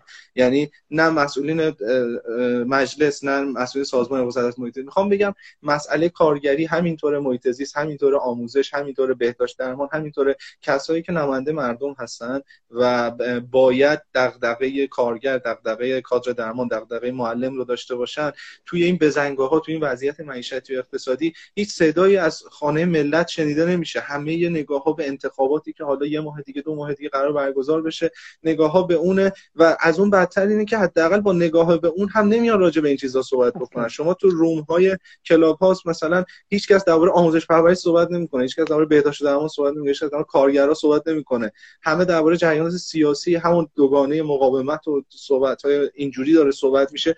بد نیست. اونها هم باید در ارتباط باش صحبت بشه. ولی این موضوع موضوع جاریه و زندگی مردم و مردم الان گیر مرغ و نون و روغن و اینجور چیزا هستن. و خب هیچ کس در ارتباط باشون صحبت نمی‌کنه. اون نکته دوم که می‌خواستم بگم در رسانه حالا شما تا حدی با روزنامه فرهیختگان آشنا هستید و خب الحمدلله خدا رو شکر اونجا ما خیلی دستمون بازه و من در ارتباط با نکات مختلفی صحبت کردم و گیر من گیر رسانه ای نبوده. دید آی دیده میشه؟ آی فرهیختگان مثلا بین هم بین کارگران مثلا دیده میشه یا این کسان بله بله. اگه عصر تماس گرفتید با ما. من بهتون گفتم آقای خنیفه همین الان زنگ زد وسط صحبت ما و از من تشکر کرد. یعنی کارگرها با ما ارتباط دارن و من من این رسانه هستش که دیده میشه. من آدرس اینستاگرام شما رو بذارم اینجا برای دوستانی که می‌خوان گزارش بدن اگه می‌خوان چند خبری بله. بله بله بله بله. دیجیکالا خواست گفت. اگر اگر اطلاعاتی دارن از جایی که مثلا داره مسئله کارگر اتفاق میفته با شما می‌تونن تماس بگیرن دقیقا بله هیچ مشکلی نیست. ما پیگیری می‌کنیم. می‌خواستم یعنی ما توی فرهیختگان این محدودیت رو نداریم. من تا نکته که وجود داره من یه گزارشی درباره انتشارات گاج زده بودم و یه بخشیش رو با یکی از سرکارگرهایی که حالا توی انتشارات گاج بود صحبت کرده بودم. منتها اون هم اون کارگر اون سرکارگر هم همین مدلی بود که این دوستمون بودن. بعد اینکه از کار اخراج شده بود یا خارج شده بود از اون محیط کاری تازه اومده و داشت مشکلاتی که تو اون فضا وجود داشت رو به ما می‌گفت و ما خب به نقل اون آدم گزارش تهیه کردیم. و وقتی رفتیم دادگاه خیلی نمی‌شد دیگه بهش استناد کرد. چرا؟ چون آدم دیگه ارتباطی اون موقع با اون فضای کاری نداشت و مشکلی که ما داریم همینه. میگم ما یک سری از مشاغل رو باشون در ارتباط مستقیم هستیم مثل اون تاکسی اینترنتی مثل خیلی از مشاغل و کارگرایی که به حال به طرق مختلف میبینیشون. ولی از اون هزار اندی اعتراضی که اتفاق میفته خیلی هاشون کسانی هستن که ما شاید هیچ وقت طول عمرمون نبینیم و بعد به هر حال یک ارتباطی یا از طریق تشکل ها یعنی تشکل ها یک روابط عمومی داشته باشن یک فضا ارتباط با رسانه داشته باشن که با رسانه ها ارتباط بگیرن آقای فلان روزنامه فلان فلان کارخونه فلان کارگاه تعدادی کارگرش به این دلیل بیکار شدن. رسانه پیگیری بکنه یعنی این کار تشکل می‌تونه باشه. همون کما که ما توی دانشگاه یه همچین ارتباطاتی و زمانی که کار تشکلی می‌کردیم با رسانه ها داشتیم. و یا خود کارگرها ارتباط بگیرن. این این ف... چیزیه که به حال میشه مطالعه من دو تا از دوستا رو بیارم بالا کسایی که می‌خوان حرف بزنن. به ویژه اگر از بین کسانی که تجربه کارگری دارن که کسی بالا بیاد که چه بهتر. آقای دادخواه من سعی کنم اضافه کنم. الان من یکی دیگه از دوستان دارم اضافه می‌کنم. یه لحظه اگه با من اینجا بمونید. بله من دو ریکوست دادم. یه تکه از پادکست آقای محمد ولی رو گوش می‌کنیم اینجا. گذاشتن بعد دست پامون هم بستن پا گذاشتن رو گردن آقا صدا در نیاد. ببخشید اگه میشه به نشسته که خوابیده که نمی‌تونید شما در live شرکت کنید ببخشید من, من یه خورده آمادگی ندارم مجدد من مجدد میام وصل میشه. بسیار خب خب این هم از تلاش ما برای دوستان دیگه به live خسته بودن دیگه کاری نظر خسته بودن. من متوجه شدم کدومشون هم بود. خب این صدا رو گوش کنیم لحظه. میشه؟ دست با من بسیه. گرسنم هستم. پا گذاشتی رو گردن صدات هم در نیاد. بعدش من موندم در تعجب که چرا حاصل همه این تلاش و زحمت ها کارگر مقصر کارفرما مبراز من نمی‌دونم چرا. من حرف بزنم مقصرم. من می‌برن زندان. کارفرما با احترام و کرامت باش برخورد می‌کنن. من حاصل من نتیجه ای سوال من حقیقت حالا جوابی ازش میدارم من کار پیدا کردم. ما شکمامون رو زندگیمون رو تعطیل می‌کنیم که آقایون سهامدار یا مدیرامون مشکلی نداشته باشن تو پرداخت. حل آقا اگر راضی تو ما تعطیل کنیم. دیگه بهتر از این. ما نمی‌خوریم ما زندگی نمی‌کنیم. این بخشی از پادکست آقای اسماعیل محمد ولی بود آقای علی داده می‌دونید می‌دونید ماجرا چیه؟ ماجرا اینه که کارفرما اگر تو شرایط سخت کارگر رو اخراج نکنه و تو حالا این مشکلات اقتصادی که ایجاد شد خیلی از کارگاه کار افتادن کارگر رو بیکار نکنه و پیگیر مثلا بیمه بیکاری و غیرش باشه این لطف حساب میشه. و اگر تو شرایط سخت وقتی که کارگر برای کارفرما کار نکنه وقتی حقوقش حقوقش رو نمیده اون میشه اختشاش میشه به قول معروف چی میگن سرکشی کردن کارگر. یعنی اون وظیفش رو انجام نداده ولی اون کارفرما لطف کرده که کارگرش رو نگه داشته تو شرایط سخت این باوره باید بشکنه. یعنی باوریه که من اخیرا با کارفرماها صحبت می‌کنم میگن شرایط کرونا سخته و ما خیلی لطف می‌کنیم که کارگرها رو نگه میداریم. ولی هیچ وقت نمیگه که این جایگاهی که داره این ثروتی که بهش رسیده به خاطر کاری که همین کارگرا انجام دادن. حالا به دلیل کرونا یا هر مشکلی اون نگاهش اینه که مدتی بیکار رو بهش کار داده. این یعنی وقتی که شما میگم آره. این نگاه هستش که اگه من به کار ندم بیکار میمونی و, تو هم اگه این کار قبول کنی یکی دیگه ده نفر دیگه واسه این کار دارن به شکلی له له می‌زنن. خب این این عرض و تقاضا کارفرما در مقام خیلی قوی تر می‌ذاره دیگه. این خیلی چیز واضحیه. خب حالا بله. ولی بحث اینه که اینو کی؟ شما ببین شما رفتی اومدی درسته؟ این سالها شما با خیلی صحبت کردی. به اساس تجربه بله. کی؟ یعنی من آدم عملگرایم هستم. هر جا که بشه با امام جمعه بشه این حرف زد با قوه قضاییه بشه زد با نیروی امنیتی بشه این حرف زد با نماینده مجلس بشه این حرف زد با استاندار بشه این حرف زد. با روزنامه کیهان بشه این حرف زد برای من بین کیهان و اعتماد فرقی نداره به شرطی که بدونم که یکیشون حتی به خاطر منافع جناهیش حتی به خاطر اینکه می‌خواد رقیب بزنه حاضر بیاد. رسمیت بده به 20 میلیون کارگر ایرانی. شما تو تجربه کی حاضره که این قضیه رو انجام بده؟ چون نگاه صدقه ای داریم ما که برن حالا بگن چهار تا کارگر حالا بهشون یه تیکه بندازی جلوشون دو ما هم بهشون حقوق بده. نگاه صدقه ای ولی اینکه بذارن کارگرا حق خودشون رو بگیرن. بذارن کارگرا آدم باشن انسان باشن حق خودشون رو بگیرن. یعنی حق بازنمایی سیاسی داشته باشن. این جایی نیستش. طبقه متوسط داره ها. اگه الان یک از این اعتصابا رو بخش طبقه متوسط کرده بودن اون ده برابر ده ده برابر سریعتر بهشون گوش کرده بودن. ولی به کارگر که می‌رسه این آدمشون حساب نمی‌کنن در نهایت بهشون بهشون به عنوان صغیر کمکشون می‌کنن و میرن. و اینجا سه دفعه کارگرای کجا بودش که پشت کردن به نماز جمعه و گفتن که دشمن ما همینجاست دروغ میگن آمریکاست. این خیلی چیز ترسناکیه. من من جای بزرگان نظام بودم وحشت می‌کردم. اینکه کارگر بره به نماز جمعه و پشت کنه به به به شکل به محراب خب؟ یعنی این طلاق طلاق بین یه جمعیت 20 میلیون نفری از مردم ایران و کلیت نظام. یعنی جایی که لاشخورهای همه کشورها می‌تونن بیان و ازش استفاده کنن. این خیلی قضیه ترسناکیه و و واقعا در شهرهای کوچیک این خبر نمیدن به تهران چه اتفاقی داره میفته. دقیقا. من این سوالتون اتفاقا سوال یک آدم رسانه ای هم هست. یعنی می‌خوام بگم ببینید ما الان داد هفت رو به قوه قضاییه می‌بریم. زمزمه این هستش که آقای رئیسی می‌خواد قوه قضاییه که میگم مشخصا آقای رئیسی. زمزمه این هستش که آقای رئیسی می‌خواد بیاد برای ریاست جمهوری. داد اون رو به نماینده مجلس می‌بریم. نماینده مجلس چهار سال دیگه دوباره بعد انتخاب بشه و کلی کار دیگه داره که معلوم نیست بخواد تریبون اصلا کارگر باشه یا نباشه. داد اون رو به خانه کارگر می‌بریم. دوباره همین نگاه های جریانی وجود داره و اون آدم برای حفظ جایگاهش و مسلمتی که داره حاضر نیستش که اصلا پیگیر مطالبات کارگر باشه. داد رو به رسانه می‌بری. رسانه هی مکررن پیگیری پیگیری پیگیری و از یه بعد خسته میشه. یعنی خود من الان حالا تو پیج من احتمالا دیدید. ان تا گزارش درباره کارگرها نوشته شده. ان تا گزارش در ارتباط با هفت تپه نوشته شده. ولی هنوز که هنوزه مشخص نیست گره هفت تپه کی قرار باز بشه. از بازه ای که هفت و هفت تپه شده سیستان و بلوچستان تو فضای کارگری. یعنی چی؟ یعنی هیچ وقت قرار نیست انگار درست بشه. تو جمهوری اسلامی می‌خوام برن عکس بگیرن یه جای محرومی رو نشون بدن. همه پا میشن میرن سیستان و بلوچستان. انگار قرار اونجا هیچ وقت درست نشه که یه جای محرومی وجود داشته باشه که یه آدم برن اونجا عکس بگیرن. و میگن ما اونجا رو درست می‌کنیم. هفت تپه تو فضای کارگری شده سیستان بلوچستان یه عده آدم هی راجع به پیگیری مطالبات هفت تپه حرف بزنن. کنارش مثلا هپکو کارش درست بشه تو کوکیلی درست بشه ماشین سازی تبریز درست بشه.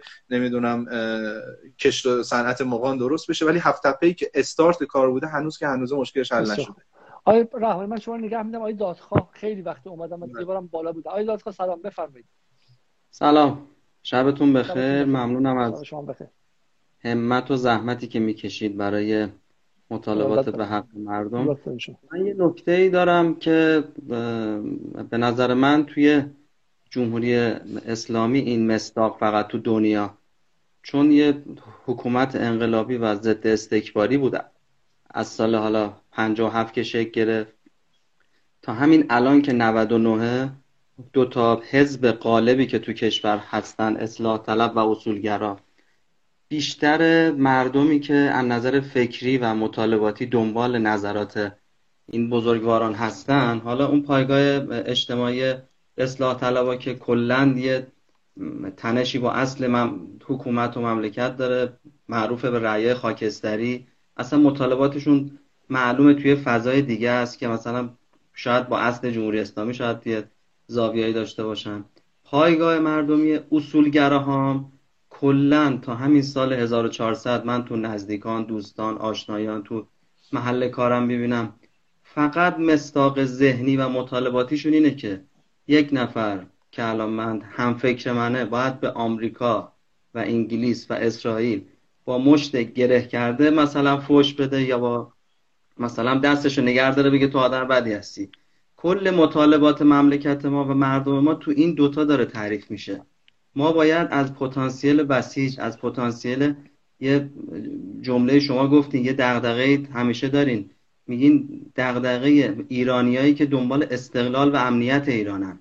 این خیلی دغدغه مهم و قشنگیه که جوونایی که دنبال استقلال و امنیت ایرانی به هر به طور جامعش بیاین مطالباتتون رو از اینی که صفر به آمریکا فش بدیم یا یه ذره شلتر فش بدیم تو داخل ما چی کار باید بکنیم؟ این مطالبه رو بیاریم به داخل. ما خودمون توی به پتانسیل جوانای جوانایی که برای آینده مملکت دارن هرس می‌خورن. یه مقدارشون بسیجی هن، یه مقدارشون بسیجی نیستن یه مقدارشون دانشگاهی هن، یه مقدارشون هم تو عامه جامعه هن. اینا خیلی پتانسیل قوی دارن. من دوستان عدالتخواه تو انتخابات مجلس گفتن شاید ما تو مجلس یه کاندیدم نداشته باشیم. ولی ما می‌تونیم یه گروه ده هزار نفره تو همین تهران درست, درست کنیم و داشته باشیم که نه کارگر باشن نه بقال باشن نه از همه جا باشن. ولی پای کار باشن پای کار این مطالبه باشن. فردا اگه 20 نفرم عکسشون گرفتن کارفرماشون نتونه به راحتی اخراجشون کنه. کارمند رسمی بانک توشون باشه کارمند رسمی آموزش پرورش توشون باشه کاسب باشه بازاری باشه پولدار باشه فقیر باشه. بله یه جماعتی باشن که دغدغه‌شون این باشه. هی دغدغه سیاسی چربش نکنه روی خواسته مطالبات اجتماعی که آقا تو الان با استکبار زاویت چیه یا با اصلاح طلب زاویت چیه؟ همه اینا هی به وقت عمل که می‌رسه این شقه میاد وسط و مردم رو دو شقه می‌کنه که تو آقا پس اگه داری با هر صرف می‌زنی پس موافق حکومتی پس موافق اینی پس موافق اونی. تو هم که داری مخالف حرف می‌زنی پس با این زاویه داری با اون زاویه کلا به هیچ جا نمی‌رسه با این من به این شکل به این شکل جنبندی می‌کنم که بالا پیروز توی به گروهی که ما داشتیم با حتی احمد غلامی سردبیر شرق هم حرف جالبی می‌زنه می‌گفت پروژه کلان به شکل امنیت ملی در اصل پیش میره و پروژه منسجمی حالا چه وسط جمهوری اسلامی هم نبود.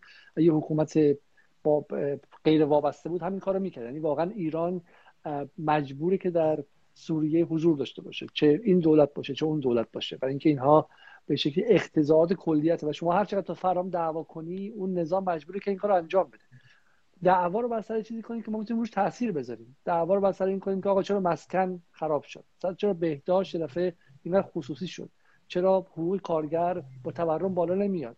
اتفاقا ما مسئله داخله باید روی انتخابات و روی مسائل روی سیاسیمون تمرکز کنیم. چون مسئله خارجی الان رو وین. من چه تاثیر رو وین می‌تونم بذارم؟ من و شما الان بیایم با هم کشتی بگیریم تا حالا تو انگلیسی بنویسی می‌تونی بری با مثلا چند رسانه های صهیونیست در بیفتی. ولی هیچ کسی این کارو نمی‌کنه. شما تا فردا صبح تو دانشگاه ایران سر مذاکرات وین دعوا کن که مذاکره کنید مذاکره نکنید کلیت نظام مثلا به ظریف میگه برگرد. کلیت نظام. با خواست شما جایی که لازم بود تو عمان مذاکره کرد. با خواست شما جایی که لازم نبود مذاکره رو قطع کرد. برای اینکه یه نظام تو انگلیس هم همینه. تو انگلیس هم سر مسائل کلان نظرسنجی و رفراندوم نمی‌ذارن. ولی تو انگلیس مردم وقتشون تلف نمی‌کنن سر اینا. مردم سر اینکه چرا باید شهری دانشگاه بره بالا. چرا باید بیاد پایین؟ مسائلی که روش میشه تاثیر گذاشت. برای من به نظرم همین که شما فرمودید من من خودم ضد آمریکا هستم ولی الان من هر چقدر برم تا صبح مرگ در آمریکا چه تأثیری می‌ذاره؟ الان مثلا باعث میشه دیگه دولت بگه وا علیزاده گفت مرگ بر آمریکا دیگه. هیچ وقت با آمریکا مذاکره نکنید. ایران با آمریکا جایی که لازم بوده مذاکره کرده. ما تو همین گروهی که داشتیم آقای کیان عبداللهی سردبی تصمیمم بود. همه رو شمرد. از دهه 60 کجاها ایران با آمریکا مذاکره کرده؟ همه زمانهایی که لازم داشته ایران مذاکره کرده. هر زمان مکفارلین هم ایران مذاکره کرد جایی که لازم بود. رفت از آمریکایی چه می‌دونم قطعات هواپیما گرفتش جایی که لازم باشه نظام می‌کنه. و اینو مخفیانه انجام میده که مجبور نشه تسلیم میشه و بعدا مجبور استادیوم میشه قضیه. ولی جایی که مردم می‌تونن تاثیر بذارن مسائل داخلی و مسائل اقتصادی و مسائل معیشتی یه سوالی از شما می‌کنم سال 92 به نظر من اگه روحانی هم نیومده بود یه نفر دیگه که میومد حالا احتمالا مثلا غیر علنی مذاکره رو انجام میدادش ایران. همونطور که قبلش های صالحی تو عمان داشت مذاکره می‌کرد. حالا این قضیه بازار گره نمی‌خواد این مذاکره حتما انجام میشه احتمالا هم راحت تر به توافق می‌رسیدن. چون فشار بازار تهران و فشار استادیومی خیابونا با این نبود که قیمت جهیزی هم یه نفر رفت جهیز خواستگاری گفت که بذار این برجام چی میشه بعدا شما بیا چون قیمت جهیزی عوض میشه و ها عوض میشه. این اتفاقات نمیافتاد. ولی فکر کن سال 92 این مسائل معیشتی مطرح می‌شد. مطرح میشه که آیه کسی که می‌خواد رئیس جمهور تا آخر 8 سال چقدر می‌خواد از فاصله درآمد و تورم بیشتر کنی؟ چقدر می‌خواد قیمت مسکن رو زیاد کنی؟ قیمت شهریه چقدر میشه؟ سبد خرید ما چقدر کوچکتر میشه؟ حق به شکلی قدرت خرید ما چقدر کمتر میشه؟ اگه این سوال مطرح شد سال 92 به جای اون افسانه پردازی های چه می‌دونم هم سانتریفیوژ میگردیم هم فلان. الان میشه یقش رو گرفت. ولی یقش رو نمیشه گرفت چون 20 چند میلیون رفتن رأی دادن که بره تو ژنو مذاکره کنه. همه مشکلات مثل افسانه شاه پریون حل شه. همه حرف اینه که مشکلات هسته‌ای ایران مشکلات بین الملل ایران دعوا با عربستان مسئله کلیت نظامه. با انتخابات و اینا فرقی نخواهد کرد. مردم باید تمرکزشون رو مسائل حق حق معیشتی خودشون باشه. اگه اجازه بدید من شما رو پایین ببرم که دوستای دیگه هم بتونم بیان بالا. خیلی لطف آی دات کام. آی شال بفرمایید در خدمت شما هست سلام آقای علیزاده وقت سلام شب خواهدم اول امنیت شغلی کارگران بگم که دیگه شما فکر می‌کنید به نظر من کارگر هر چه امنیت شغلی نداشته باشه هم به نفع دولته هم به نفع مجالس مختلف یعنی دغدغه دولت های فعلی چه, چه گذشته چه فعلی چه آینده. امنیت شغلی کارگر نیست. یعنی یه کارگر می‌تونه حالا توهین نیست. یعنی خودم هم چون یک مدتی توی شرکت گاز بودم میگم. یه شبیه دستمال کاغذی ازش استفاده می‌کنن. اخراجم بشه بره سراغ نماینده مجلس. نماینده مجلس به عنوان اهرام برد ازش استفاده می‌کنه. یک نامه میده واسه یک شرکت دیگه. یعنی طوری نیست که مثلا اگه نماینده مجلس بخواد یه لایه دو مجلس تری بگیرن. آقا بگن ما بگیم امنیت شغلی نیروهای شرکت گاز ما مثلا درستش کنی اصلا هنوز نیروهای شرکت گاز نیروهای مخابرات و خیلی از این شرکت هایی که دست دولت اینا بلا تکلیف موندن. حالا چه برسه مثلا هفت رو یا این چیزا رو. اینا رسما یعنی نمی‌خوان. اگه مجلس بخواد یا وزارت خونه بخوان اینا زیر مجموعه خودشون انجام میدن. چون نمی‌خوان. چون واسه انتخاباشون ازشون استفاده می‌کنن. الان تو منطقه ما نماینده مجلس رسما اومده شرکت خصوصی رو اعلام می‌کنه میگه آقا کسی می‌خواد بره آریان فولاد بیاد من نامه بدم. این یه چیز برد برد شده واسه مجلس یعنی نمایندگان نمی‌خوان این کار انجام بدن. یه چیزی که من خودم از شرکت گاز اخراج شده بودم. نماینده مجلس توقعش بود که ما بریم سراغ این اصلا قانونی نداریم که امنیت شغلی داشته باشیم. بسیار سلام. من اسم شما متوجه نشدم. دوست جدیدی که اون پیوسته به اسم آیم نت درسته؟ سلام آقای علیزاده عزیز از در خدمت شما هست صدای من بله، خوبه؟ عالیه. بفرمایید در خدمتتون اول از همه من خیلی صحبت نمی کنم. بیشتر خواستم بیشتر انگیزه اصلیم که جوین شدم این بود که خیلی شما رو دنبال می‌کردم خیلی خواستم ازتون تشکر بکنم. چارچوب بحث بعد اون بحث رو انجام بدیم ولی می‌خوام رشته بحث خارج از دستمون در نره. آقا یه مطلبی که من خواستم بگم شما چون تریبون دارید خواستم نظر بدم در اون رابطه. اینکه داریم سعی می‌کنیم که در مورد مسائل ریاست جمهوری که نزدیک میشه همه سعی شما توی مصاحبه هاتون با افراد مختلف کاملا مشخصه. سوالاتون طوریه که می‌خواید بر اساس واقعیت حرف بزنن. مثلا هم مسعود پزشکیان خیلی سوالای خیلی شفافی پرسیدید جوابای کلی می‌داد. سویچ می‌کردید تاییدم می‌کردید که آقا جوابی به من ندادی حالا که الان نزدیک ریاست جمهوری هستیم و نزدیکترین و خیلی هم مهمه پارامترهای اصلی پارامتر اصلی که تو کشور ما لازمه. اونا رو توی چیزاتون معرفی بشه و اینکه مثلا من نوعی من آدم معمولی چجوری باید بسنجم که مثلا فرض کنید می‌خواد سیستم اصلاح نظام بانکی رو برای من مهمه یا مثلا محیط زیست هیچ کسی در موردش حرفی نمی‌زنه تو فضای سیاسی حالا حالا اتفاقا خیلی چطوری باید تشخیصش بدم و اینکه کارگری رو به مشخص حرف نمی‌خواستیم بزنید شما. کارگری هم چرا همینطور؟ دقیقا کارگری هم همینطور. مثلا اینکه در مورد میزان حقوق کارگری چه بیمه تامین اجتماعی چه هر چیز دیگه ای هست چطوری مثلا من نوعی باید تشخیص بدم که مثلا این نماینده برنامه داره نداره؟ اگرم داره چجوری بفهمم که برنامه‌شو می‌تونه اجرا بکنه؟ خیلی خیلی ممنون. دقیقا درسته. من فکر می‌کنم که در حد محیط زیست بحث کارگری در ایران. یعنی دقیقا مثل قضیه آب که شما مثال زدین همونقدر مهمه چه سوالی بکنیم از از از نامزدها که معلوم شه عیارشون چقدره؟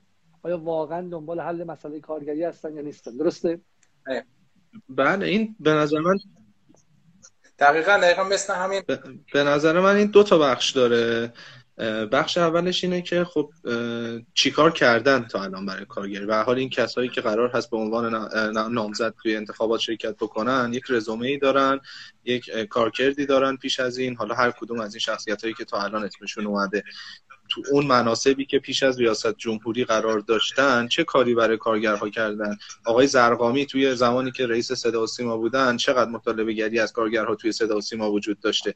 آقای رئیسی که رئیس قوه قضایی هستن چقدر کنش و فعالیت برای کارگرها انجام دادن؟ آقای متحری زمانی که مجلس بودن چقدر طرح و لایحه بردن و تصویب کردن که به نفع کارگرها بوده؟ یه بخشش اینه که ببینیم این آدم ها زمانی که توی مسئولیت هایی بودن که می‌تونستن زندگی و معیشت کارگرها اثرگذار باشن چه کاری انجام دادن بخش دومش کجاست؟ بخش دومش اینجاست که خب شما که می‌خوای نامزد و کاندیدا بشی برنامت برای چی؟ الان یک ماه حدودا یک ماه خورده تا انتخابات ریاست جمهوری مونده و هنوز ما درگیر این هستیم که آقا فلانی بیا فلانی نیا.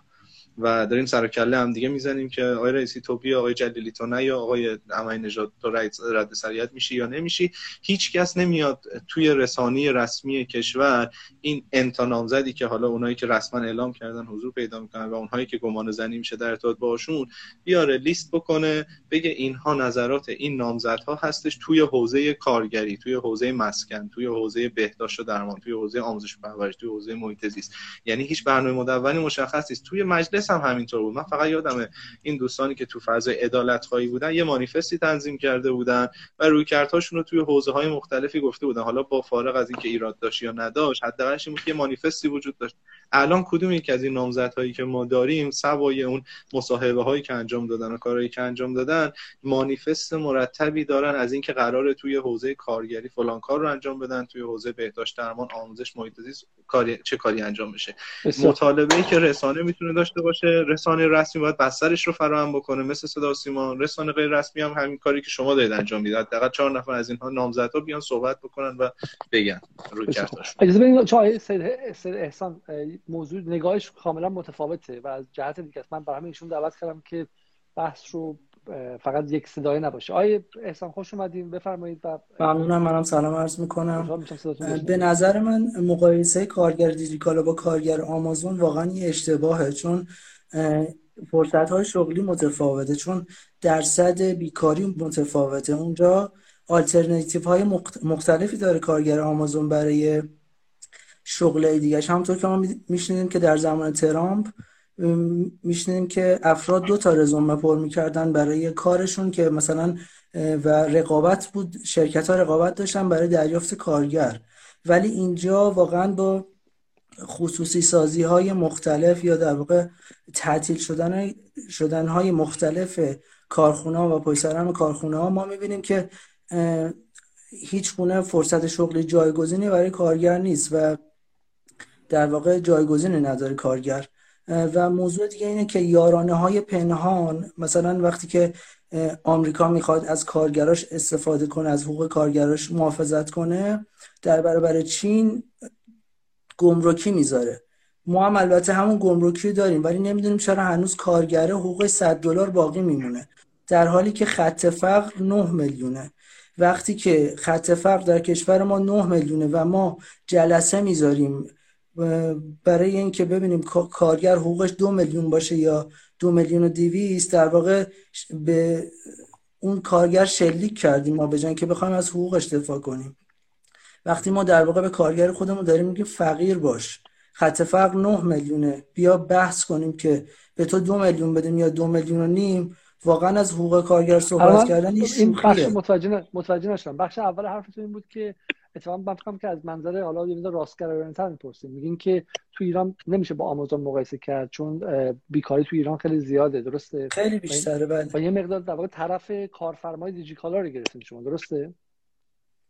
بله نه بحث طرف گرفتن نیست. بحث اینه که اون یارانه اون محافظتی که مثلا کشورها برای واردات تعرفه گمرکی می‌ذارن به خصوص بهترین مثالش آمریکا و چینن اینجا وقتی تعرفه وارداتی قرار داده میشه مثلا ما هم برای خودرو و خیلی چیزای دیگه واردات داریم. ولی این یارانه ها که در صحبت با آقای پزشکیانم مطرح شد مثلا به شرکت ها به فولاد می‌رسه به اون کارگر نهایی نمی‌رسه. خب شما معتقدین پس حالا در لحظه معتقدین الان حرف اینه که الان معتقدین که باید جمع به شکلی تو این موازنه بین کارگر و کارفرما و کجا ایستاد؟ به نظر من اول باید بحث اشتغال مطرح بشه چون هر چقدر ما بخوایم از حقوق کارگر دفاع بکنیم یا جلسه بذاریم برای اینکه حقوق کارگر پایینه چجوری کارگر هفته اعتراض کنه؟ همین الان در دوازده سه دهه گذشته من زمان های رفتم به این بر بحث این بوده که ما اول اشتغال رو درست کنیم بعد بریم وایسیم بگیم حالا چم پول بیشتر بدیم. اول بذاریم مثلا توسعه بیاد اول بذاریم کارخونه ها زیاد شن اول بذاریم سرمایه‌دارا بیان. چون این سرمایه‌دارا یه خورده دیگه اذیتشون کنیم بلند میشن از ایران میرن پولاشون با خودشون میرن کانادا. و همین بذاریم سرمایه‌دارا باشن. حالا کارگرا یه چه بهشون کمتر بدن فلان. ولی بخش دوم حرفتون برعکسه. اگه این سرمایه داره باشن با این وضع مقررات زدایی ضابط زدایی سرمایه داره میگن عشقمون می‌کشه که اینقدر بدیم. خب بیشتر از اینم نمیدیم. اگه کارگرا اعتراض کنن زنگ می‌زنیم به پلیس و پلیس امنیت بیاد کارگرا رو ببرن. خب این حرف شما میشه دیگه. واقع الان اتفاقا بحث شما همینه. بحث نظام هم همینه. اینی که آقا وقتی آمریکا داره ما فشار میاره. تحریم هستش. سرمایه‌داران می‌خوان از کشور خارج چند ما خیلی زورمون نمی‌رسه که از حق کارگر دفاع کنیم. تو این زنجیره دیگه حالا بچه‌شون ببندیم دیگه. با اینکه ما خیلی شیعه ایم و چه می‌دونم ببینید چرا؟ اتفاقا اینکه زورمون نمی‌رسه رو کارگر نریخته پولشو بدین اینا ولی ما چشمون میبندیم چون زیر تحریم و فشار آمریکا. بذار کارگرا کار داشته باشن حالا کار ارزون داشته باشن. خب به نظر من اینکه ما زورمون نمی‌رسه و اینا رو من واقعا قبول ندارم. شما در مورد همین قرارداد چین وقتی ما میریم هر چقدر می‌رفتیم سمت چین اگه تو همون سال 94 با سرمایه گذاری های چین 100 درصد به که خصوصی سازی بشه کارخونه تعطیل بشه رونق پیدا می‌کرد. اشتغال واقعا الان چین اشتغال 4 درصدی داره با اون جمعیت. تازه وقتی ما حرف از لیبرینگ می‌زنیم تو چین. بحث اقتصاد نیستش. ببینید بحث اقتصادی کلان نیستش. خیلی بحث میشه کرد اگه با آمریکا دوست دوست بودیم سفارت نگرفته بودیم گرفته به اون سمت نمی‌خوام بریم الان تو این وضعیت اقتصادی که امروز هست و خیلی جاها داره پول از دست میره داره پول حروم میشه. خیلی جاها می‌تونیم چه می‌دونم بحث پول رو جلوشو بگیریم که حروم نشه. تو این سلسله پیچیده یکی از این حلقه ها حق کارگر است. آقای محمد ولی گفتن توی بقیه کشورها 15 درصد جنس تمام شده مال کارگره تو ایران 5 درصد مال حق نیروی کاره. شما معتقدید ما باید به صورت رسمی. کارفرما رو باز بذاریم بگیم آقا دیجیکالا دمت هم گرم. همین که این آقا رو که من دارم سعی می‌کنم بیارمش بالا و نمیتونمش بیارم نمی‌تونم بیارمش بالا. این آقا رو دمت گرم که بهش کار دادی. نداشتی بیکار باشه و بره چه می‌دونم بره بیکاری بکشه. خیلی خیلی ممنون. بله همینه. به نظر من تا دولت وقتی خودش نمی‌تونه اشتغالی ایجاد کنه وقتی راحت خصوصی سازی می‌کنه کارخونه رو تعطیل می‌کنه تا نمی‌تونه البته اون حقوقی هم که خود دولت میگه بازم که داره میگه به تو میگه فقیر باش. چون داره میگه خط فقر 9 میلیونه حقوق تو دو میلیون شما خورده شما همین حرف دولت می‌زنید به کارگر داری میگی فقیر باش. نه من میگم این که هست. باش که بیکار نیستی. شما میگید در کارگر برو دست دیجیکالا رو ببوس دست فلان کارخونه رو ببوس. همین که بیکار نیستی خدا رو شاکر باش. حرف شما و دولت یکی با هم. آخه جایگزینی براش وجود نداره. الان دولت خودش مسئولیت این آمار اشتغال به عهده می‌گیره. آقای رحمانی جایگزین وجود داره یا نداره؟ من حقیقتش خیلی متناقض دیدم صحبت های دوستمونو. یعنی بخش اولش انگار از کارگر دفاع کم بخش دوم از کارفرما. من این وسطش موندم ولی که بذارین کنار. ولی بخش اول رو نگاه کنیم. ببخشید من چون بخش بخش دوم بذارین کنار. اما بخش اول رو نگاه کنیم. میگن که کار نیست میگن که اشتغال پایینه و چاره ای نیست. شما چی فکر می‌کنید؟ نه خب ببینید اگر کار نیست و اگر اشتغال پایینه این همه وابستگی واسه چیه؟ خب یعنی کار هست حتما کار هست و اصلا مسئله الان مسئله ما مسئله بیکاری نیست. مسئله ما اگر محدودیتی وجود داره ببینید من الان به واسهتون توی یه شغل خیلی کوچیک و مثال زدم. گفتم یه تجمعی شکل گرفت با یه تصمیم یه شبه 25 هزار نفر بیکار شدن. خب شما تو شعار شعارهای سالهای مختلف دقت بکنید هیچ کدومش مسئله مسئله بیکاری نیست. مسئله مسئله جهشه مسئله مسئله بزرگتر شدن و فضای اشتغاله و هم منابع وجود داره و هم ارزم به حضور شما که فضای کار وجود داره. ما تو خیلی از حوزه ها هنوز وارد نشدیم و خیلی از اتفاقات هنوز نیفتاده و خیلی از فضای کاری فراهمه. اتفاقا الان شما خیلی شما میفرمایید چقدر آمار بیکاری.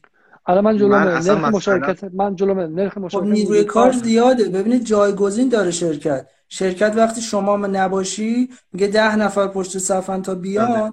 ما نمی‌تونیم این موقع در این مواقع ما نمی‌تونیم از حقوق کارگر دفاع کنیم. چرا نمی‌تونیم به راحتی می‌تونیم کنیم.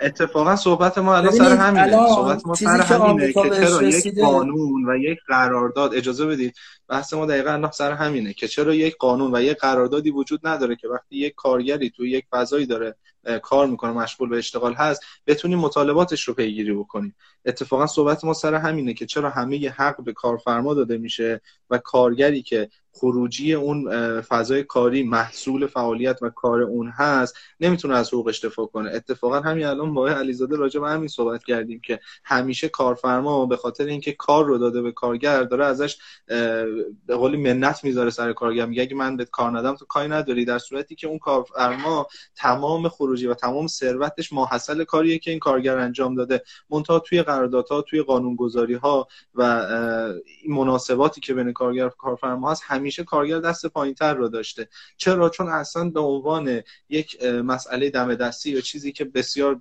دم دستی کارفرما هست بهش نگاه شده و این هم یک ضعف و خلای قانونی داره. یعنی هیچ وقت مطالبه کارگر اولا نبوده نسبت به مسئله کارفرما و همیشه کارفرما بالاتر دیده شده. این اتفاقا گیر ما هم اینجاست و الا این که الان خیلی یا دو تا شغل دارن سه تا شغل دارن چهار تا شغل دارن این نشون میده که کار وجود داره. منتها مطالبه نمی‌تونه بکنه. کارگر درانه درآمد پایینه که سه چهار تا شغل دارن. می‌دونم میگم نمی‌تونه مطالبه بکنه. من اینکه نمی‌تونه مطالبه موضوع موضوع امروز چی بود؟ موضوع امروز اینه که در چند دهه گذشته به خاطر مشکلات واضح اقتصادی تو ایران و اینکه چه می‌دونم و اینکه مثلا رشد اقتصادی تو ایران به خاطر تحریم ها همیشه و به خاطر فشارهای آمریکا همیشه زیر فشار بوده. یعنی مثلا ایران اگه کشور معمولی بود یعنی اینقدر به ظلم می‌شد رشد اقتصادی خیلی می‌تونست بیشتر باشه. تو همین دهه 90 رشد اقتصادی ایران صفر و بعد منفی شد. یعنی ایران چیزی که می‌تونست بفروشه پتروشیمیش کنه به همسایگان صادر کنه متوقف شده. زنجیره از مسائل هست که به هم تنیده است. مثل قوانین قدیمی مثل چه می‌دونم حالا نظام غیر شفاف مثل فساد ساختاری و فساد اداری مثل چه می‌دونم قدیمی بودن دستگاه ها غیر ممکن بودن واردات تکنولوژی جدید گاهن و غیره و غیره از جمله چه می‌دونم مسائل حالا کار و اینا.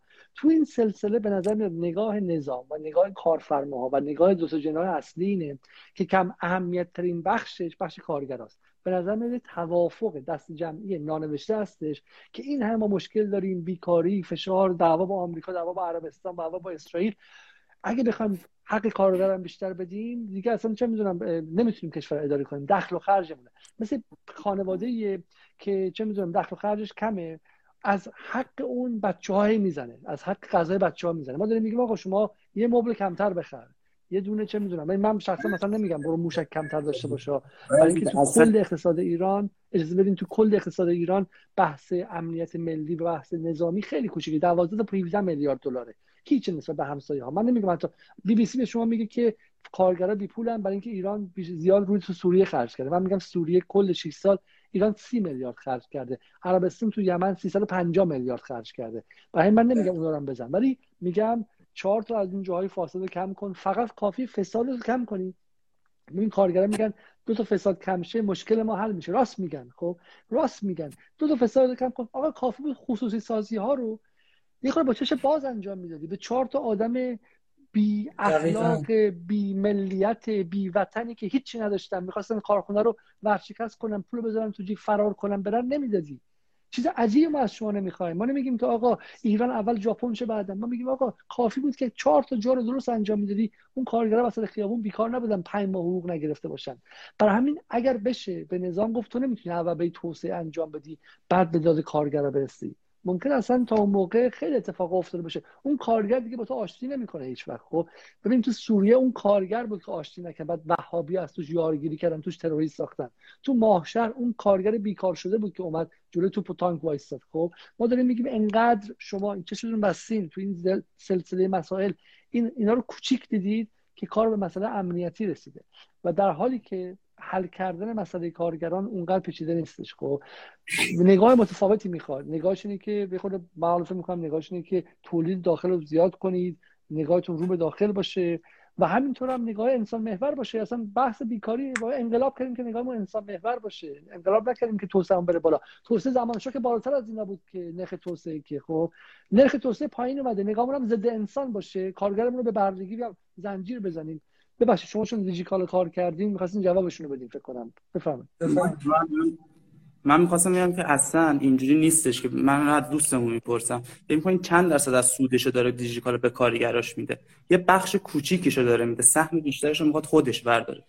دلیلش هم چه دلیلش اون صفحه است. اون صفحه است که در توی استخدام دیجیکالا هست. من صفحه استخدام دیجیکالا رو دیدم. اون مسئله من اصلا دیجیکالا نیست که دارم در مورد دیجیکالا صحبت می‌کنم چون اونجا به چش دیدم دارم بحثشو می‌کنم. اون صفحه وقتی هست میگن حداقل دستمزدی که بدیم به کارگر و خب وقتی این همه صف واسش بسته میشه چرا ما باید بیایم یه حقوق بیشتری به واسش قائل باشیم؟ وقتی بخاطر همین حداقلی همچین صفی بسته میشه. خب مشخصه شما را شما دقیقاً همون خیلی جال... نکته جالبی رسیدید میشه دقیقاً من همین صحبت کردم. همون حرفو می‌زنید و هر دو حتی کارگر دیجیکالا عملا حرفی می‌زنه که در دفاع از دیجیکالا ما چی میگیم؟ ما میگیم همیشه شما در کشورها بیکاری خواهید داشت. اگر به کارفرما باشه کارفرما همیشه میگه اون آدم بادی بیلدینگ سی ساله است همیشه میگه برو تای صف پرت می‌کنم بیرون. برای همینه که کارگر بابر دست برادر بزرگشو بگیره دست باباشو بگیره بیاره. باباش کیه؟ نظام سیاسیه. حکومت قوه قضاییه است. دادگاه قانون کاره. دستشو می‌گیره. میگه این داره منو می‌زنه. داره بهم زور میگه. اون میگه غلط می‌کنه زور میگی. اگه دقیقا. اینجاست که قانون کار وارد شده. قانون کار میگه کارگر کوچولوه. این کارگر میندازه بیرون یکی دیگه میاره. ببینید حالا من این چیزی فقط بگم و بگم باشه بحث امشب تموم کنیم. این داستانی که امشب ما بخاطرش بودیم. من فقط بگم.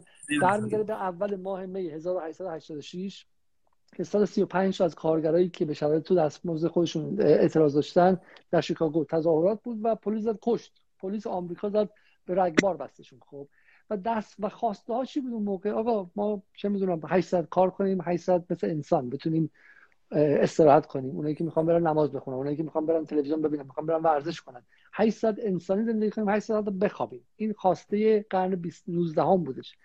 این بود که آقا ما بتونیم بله. دو روز در هفته یه روز در هفته استراحت کنیم. از یه سنی به بعد که نمی‌تونیم کار کنیم بتونیم از حقوق تامین اجتماعی استفاده کنیم. ب... بدن ما هر روز که کار می‌کنیم مستهلک میشه مثل ماشین. خب پولی که از کارفرما می‌گیریم طوری باشه که استهلاکش بتونیم بپوشونیم. خب اینا خواسته های این آدما بوده و برای این مثلا قانون کار آوردن تو جهان. تو ایران هم همینطور. برای همین اگر به خود شما باشه جفت شما رو دارین عملا از کارفرما دفاع می‌کنید. بیکاری و صد دفاع نیست. منم دفاع نکردم.